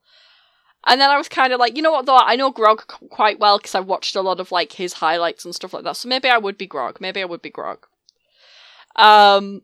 So that would be Grog playing Ford. Maxie has yeah. no idea this is going on. So meanwhile, you've got Josh as like, I'm going to dress up as Percy, and I'm going to play Caduceus, which was incredibly funny, actually. Um, and it was incredibly funny as well being Grog playing Ford, because those two characters are so different from each other. Um, you know, and then you've got Mike, who's Scanlan, who's playing... No, and that, so it, it, it was all very fun, funny, and it was it was good. Um... But you didn't know, I think, until about the couple of days before it happened. I think I told you on the drive. I, I think I... No, I I found out, like, um... I think I think I found out, like, literally um, on the day. Like, I, I remember that you suggested on the, the drive that, like, yeah, this, um... someone was talking about this idea, but I don't think it, anything will happen of it. Mm. And then literally, like, everyone turns around and says, like, okay, we're going to be Vox Machina. Yeah, and... Vox Machina played the Mighty Nein, and you were like, oh, okay. So, like, then I had to also spin that, like, as Jester in terms of, like, why would Vox Machina have Mighty Nein character sheets and have to try and act like the Mighty Nein without, like, any context towards them? And then I thought, obviously Jester wants her friends to be involved in this, and decided that, like, hey, um, we were pirates once and never, like, um, we stopped being pirates, and I kind of, like, want to go and imagine the sort of adventures that we would have had. So can you all random people um, who I've just met, who are proficient adventurers, please play as my friends in this simulated pirate game? Yeah, it was it was good crack. Um, I... It was a good time. I was very much jammed between the radiator and Josh, and I was not very comfortable for most of that session physically. Oh no. Yeah, it was really warm and hot, and uh, I, I was very squidged in, which is why I kept, like, moving and, like, standing up and stuff.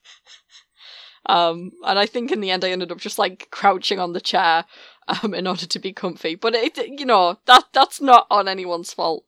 Um, I think you also saw the fact that, like, um, I I think I stood up a lot and revealed myself as a D M who stands. Yeah, I was like, when you first did it, I was like, oh, she's a D M Maxie that stands! stands!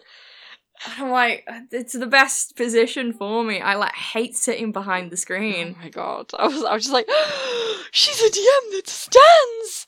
And- oh, we haven't played together physically, have we, Beth?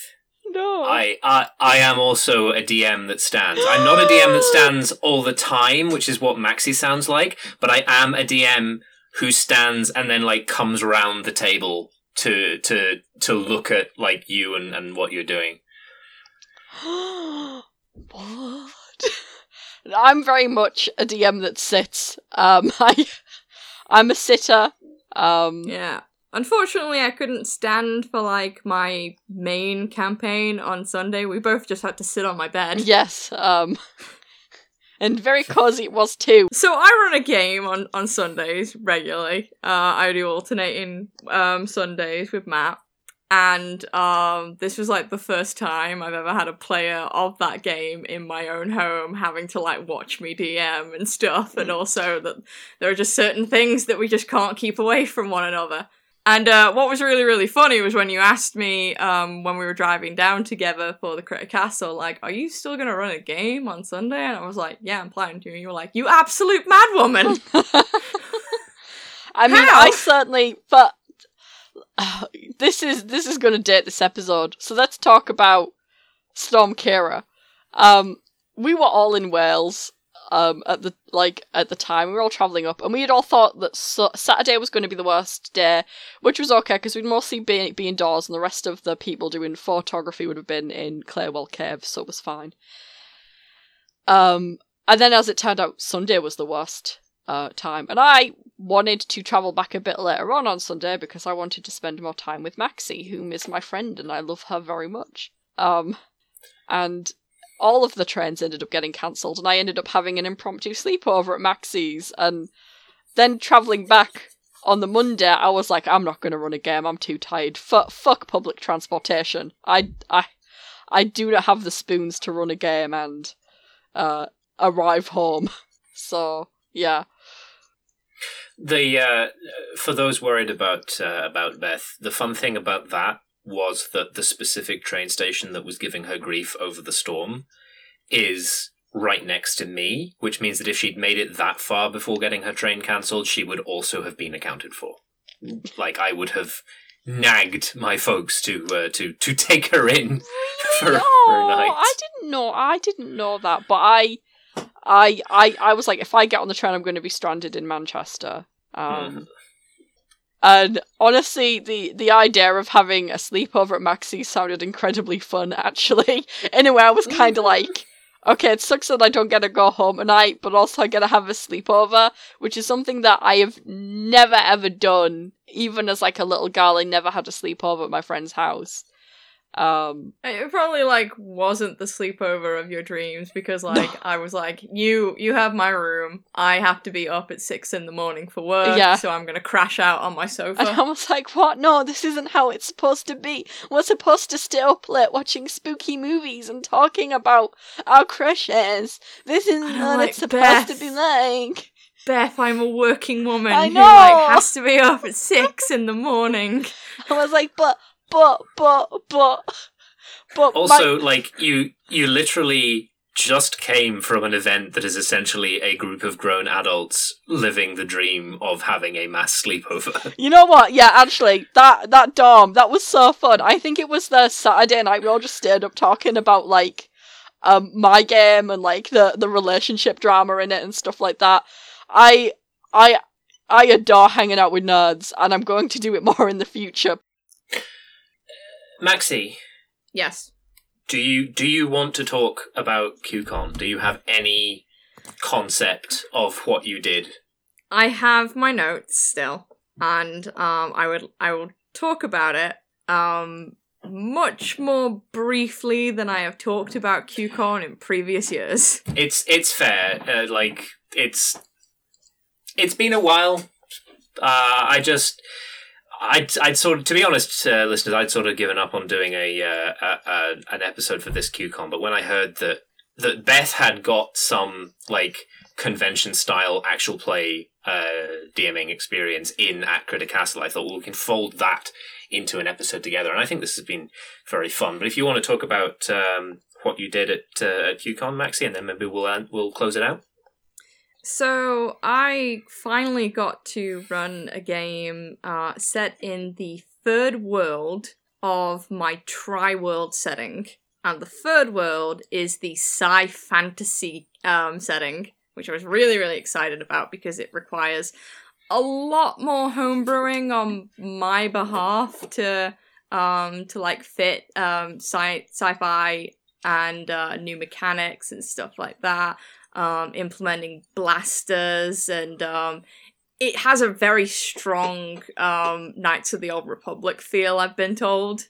Which is honestly good, because, like, I think if you're going to turn D and D five e into, like, a sci-fi space opera type thing, then giving it a, like, a science fantasy Star Wars feel is probably better than... Because we, we, I'm conscious that we we talked all of last episode about forcing five e to be things that it isn't, and how... I personally don't like that, and Beth's not that fond of it. But I do think if you're going to do sci-fi D and D, Star Wars, uh, particularly KOTOR as, as like a sort of aesthetic base, definitely makes a lot of sense for like how that would be managed, right? Because it's mm. it is sci-fi, but it's also kind of sword and sorcery fantasy. Yeah, because obviously, like, I still wanted the implementation of um magic and um and sword fighting and stuff like that, and. Um, exploration of different parts of this system, which I just thought was like really, really cool. And um, I, did, I ran two games as usual, uh, and both of them like also followed on from each other. Um, so the first game was called The Blessed and the Blasphemous, which was like a reference to The Fast and the Furious, because I it was literally like, it's gonna be fucking Tron, and you're gonna have to race. Which is, like, the most fun uh, I, I had, like, had in a while at that time. And of, like, uh, I had to um, come up with uh, vehicle mechanics and stuff. And I think I was very, very lucky that um, Descent of uh, Avernus was, like, around about that time. Uh, so, like, uh, Descent into Avernus, like, has a very Mad Max feel, and, like, has vehicles and stuff. So I was, like, um, um, when I was, like, implementing and creating vehicles, um, I wanted them to, like, have, uh, different abilities, like, some were faster than others, but, like, um... Uh, like, really weak, so I had, like, a lower constitution, others were tough, others, like, were literally the shit that you could get from Wacky Races, with, like, all these weird little tricks to it. It became very, um, Mario Kart pretty quickly, actually, and it was, like, it was so much fun, and the premise of it was that, like, um, uh, it took place, um, on, um, Kaizonf, uh, in the city of Nodtama. Um, where a, where, like, battle races was a big thing. These, like, Tron-styled battle ra- battle races were, like, it, huge there, very popular. And, um, for the grand prize, uh, a shard, uh, the shard of, uh, Quorum was, like, being offered up, which was, like, a shard of dark matter. And, um...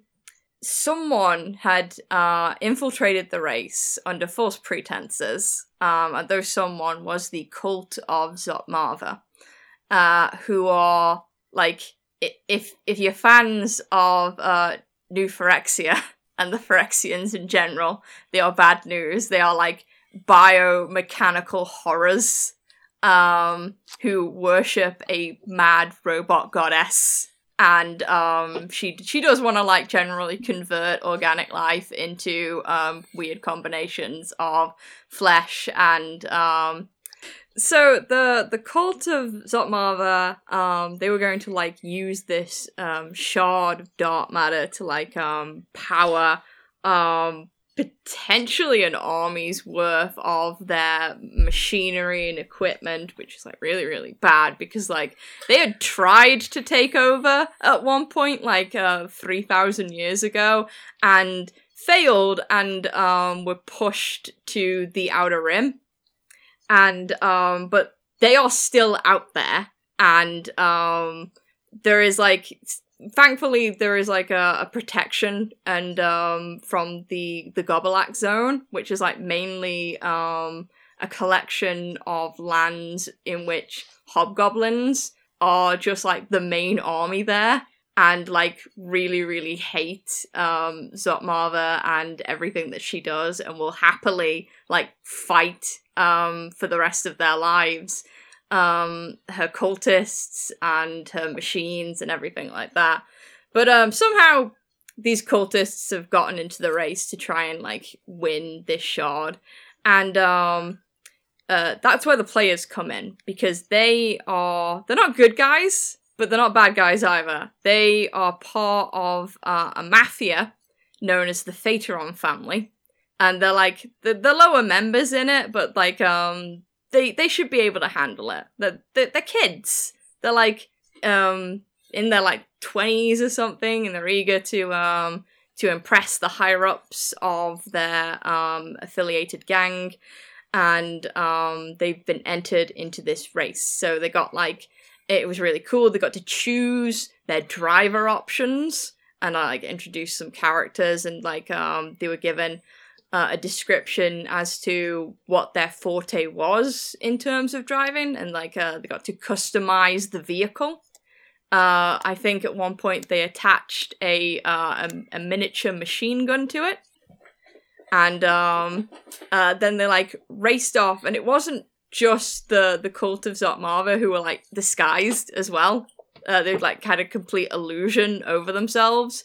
Um, but it was also, like, other races with their other, like, own themed cars and stuff, and it was the then the players' own paranoias of just, uh, which one do you think are the cultists? And they just decided that, like, the richest, um, most asshole guy there was probably it, but I think it was more to do with the fact that he was a rich asshole who was just trying to lord it over them, and they just didn't like him, so they wanted to, in particularly, destroy his purple Corvette-styled battle wagon.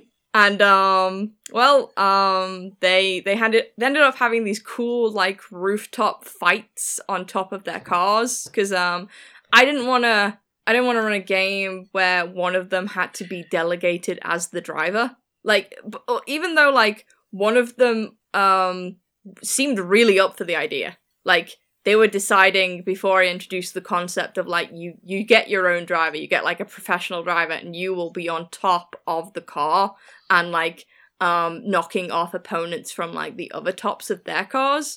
And you'll be strapped in and stuff like that. And, uh, but one of them was just like, um, well, can I be co-driver?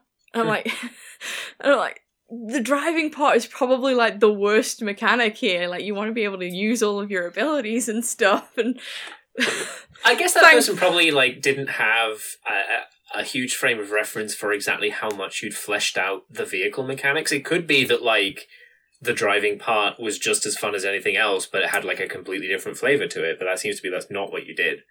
Mm. And um, I like used um, I used a bunch of different stuff um, for like uh, I I, I use like completely different classes and um, homebrewed materials and subclasses and stuff. I used two of my own, which was the Void Touch Sorcerer and the uh, the College of Rock Bard, which were like they are specifically for the Aetherune setting. I like I really enjoy them, and um. Obviously, like, the, the College of Rock Bard does, like, a lot with thunder damage as well. Nice. It really sells it with thunder damage. Um, I also used um, a homebrewed class, which is... um I want to shout out to um, uh, Stephen Vorpal, uh, who you'll probably, like, put a link to the Twitter of uh, in the description, who made the Prism class, which is like this warrior of uh, light who um, uh, uses light-based attacks by manipulating it. And it was like um, some really cool uh, abilities there. I specifically used the Halo facet of the Prism class. And um, I yeah, used... I can, I can definitely drop a link to that if closer to the time during editing you, you let me know where his uh, Twitter is, and we can send some people his way. Yeah.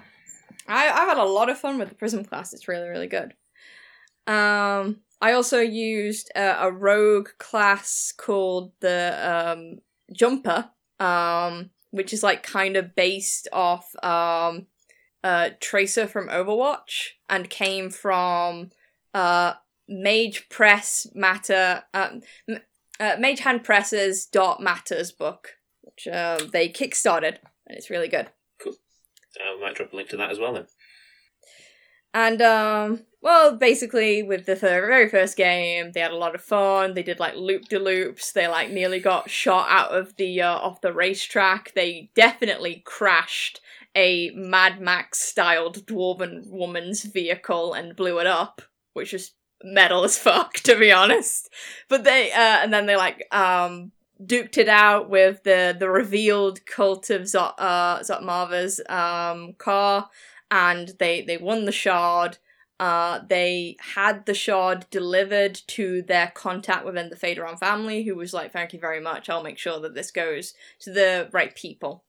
Uh, and um, when they were like celebrating that victory, just like walking away and stuff like that, they are approached by a mysterious woman um, who, uh, unfortunately, like the, the session was coming to a close, but I was like still...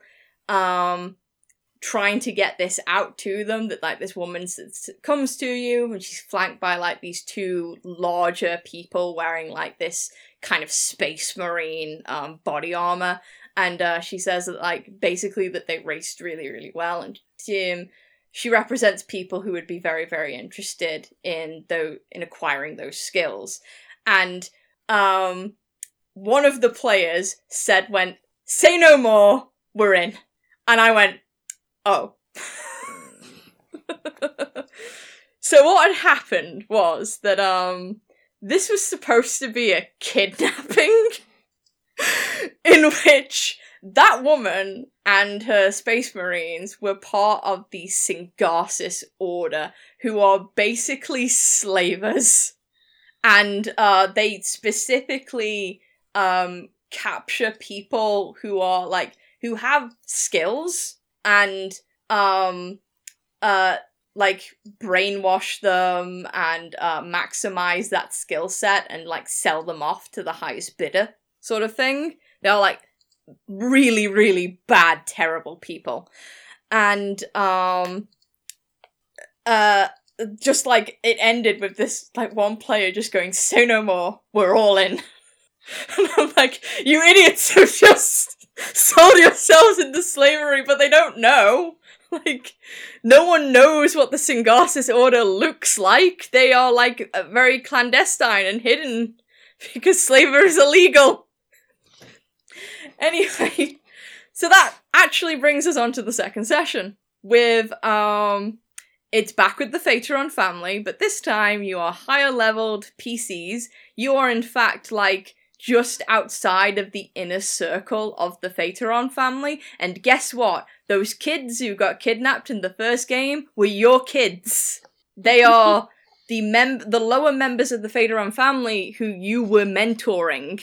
Uh, and like, um, obviously to reflect that, I used basically the same subclasses, um, for these new characters, but at a higher level. Because, like, uh, they were, like, specifically mentoring the um, the younger generation in their skill set. And, um, but this, this also meant that um, this higher-ranked level of the Phaedoron family got access to, like, um, their own starship and, um, like, all these cool weaponry and stuff like that. And the best thing that I implemented in this, just because I really enjoyed playing this character, was Mizran. So Mizran was a AI that um they all like wore an earpiece um that allowed them to talk to Mizran, and Mizran like appeared to them like once um uh basically the uh the earpiece linked in properly and could like manifest uh physically as like an illusion in front of them.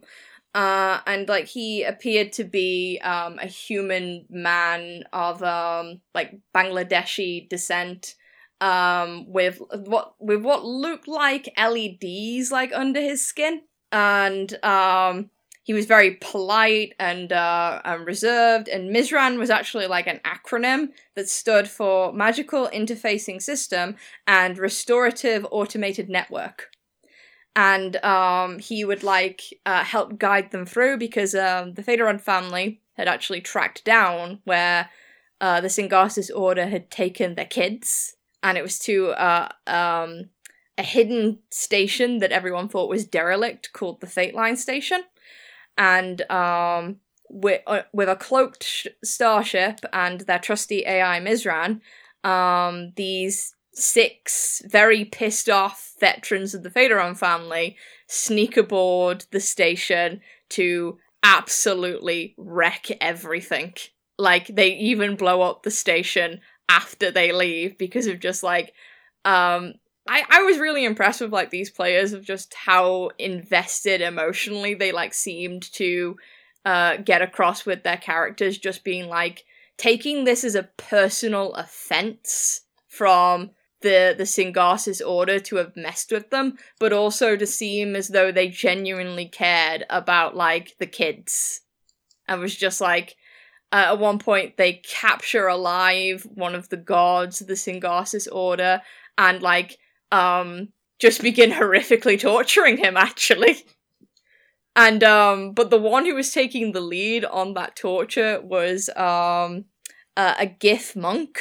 Uh, and, um, the, he was mentoring a half-Gith monk, uh, of the Way of the Astral Self, who I had decided that, um, that, that is your literal son. Like, he is literally your boy. And so... He was very, very into this whole, like, where's my son? What have you done with my son? And, um, like, he just tore through the entire station like a, like a hurricane.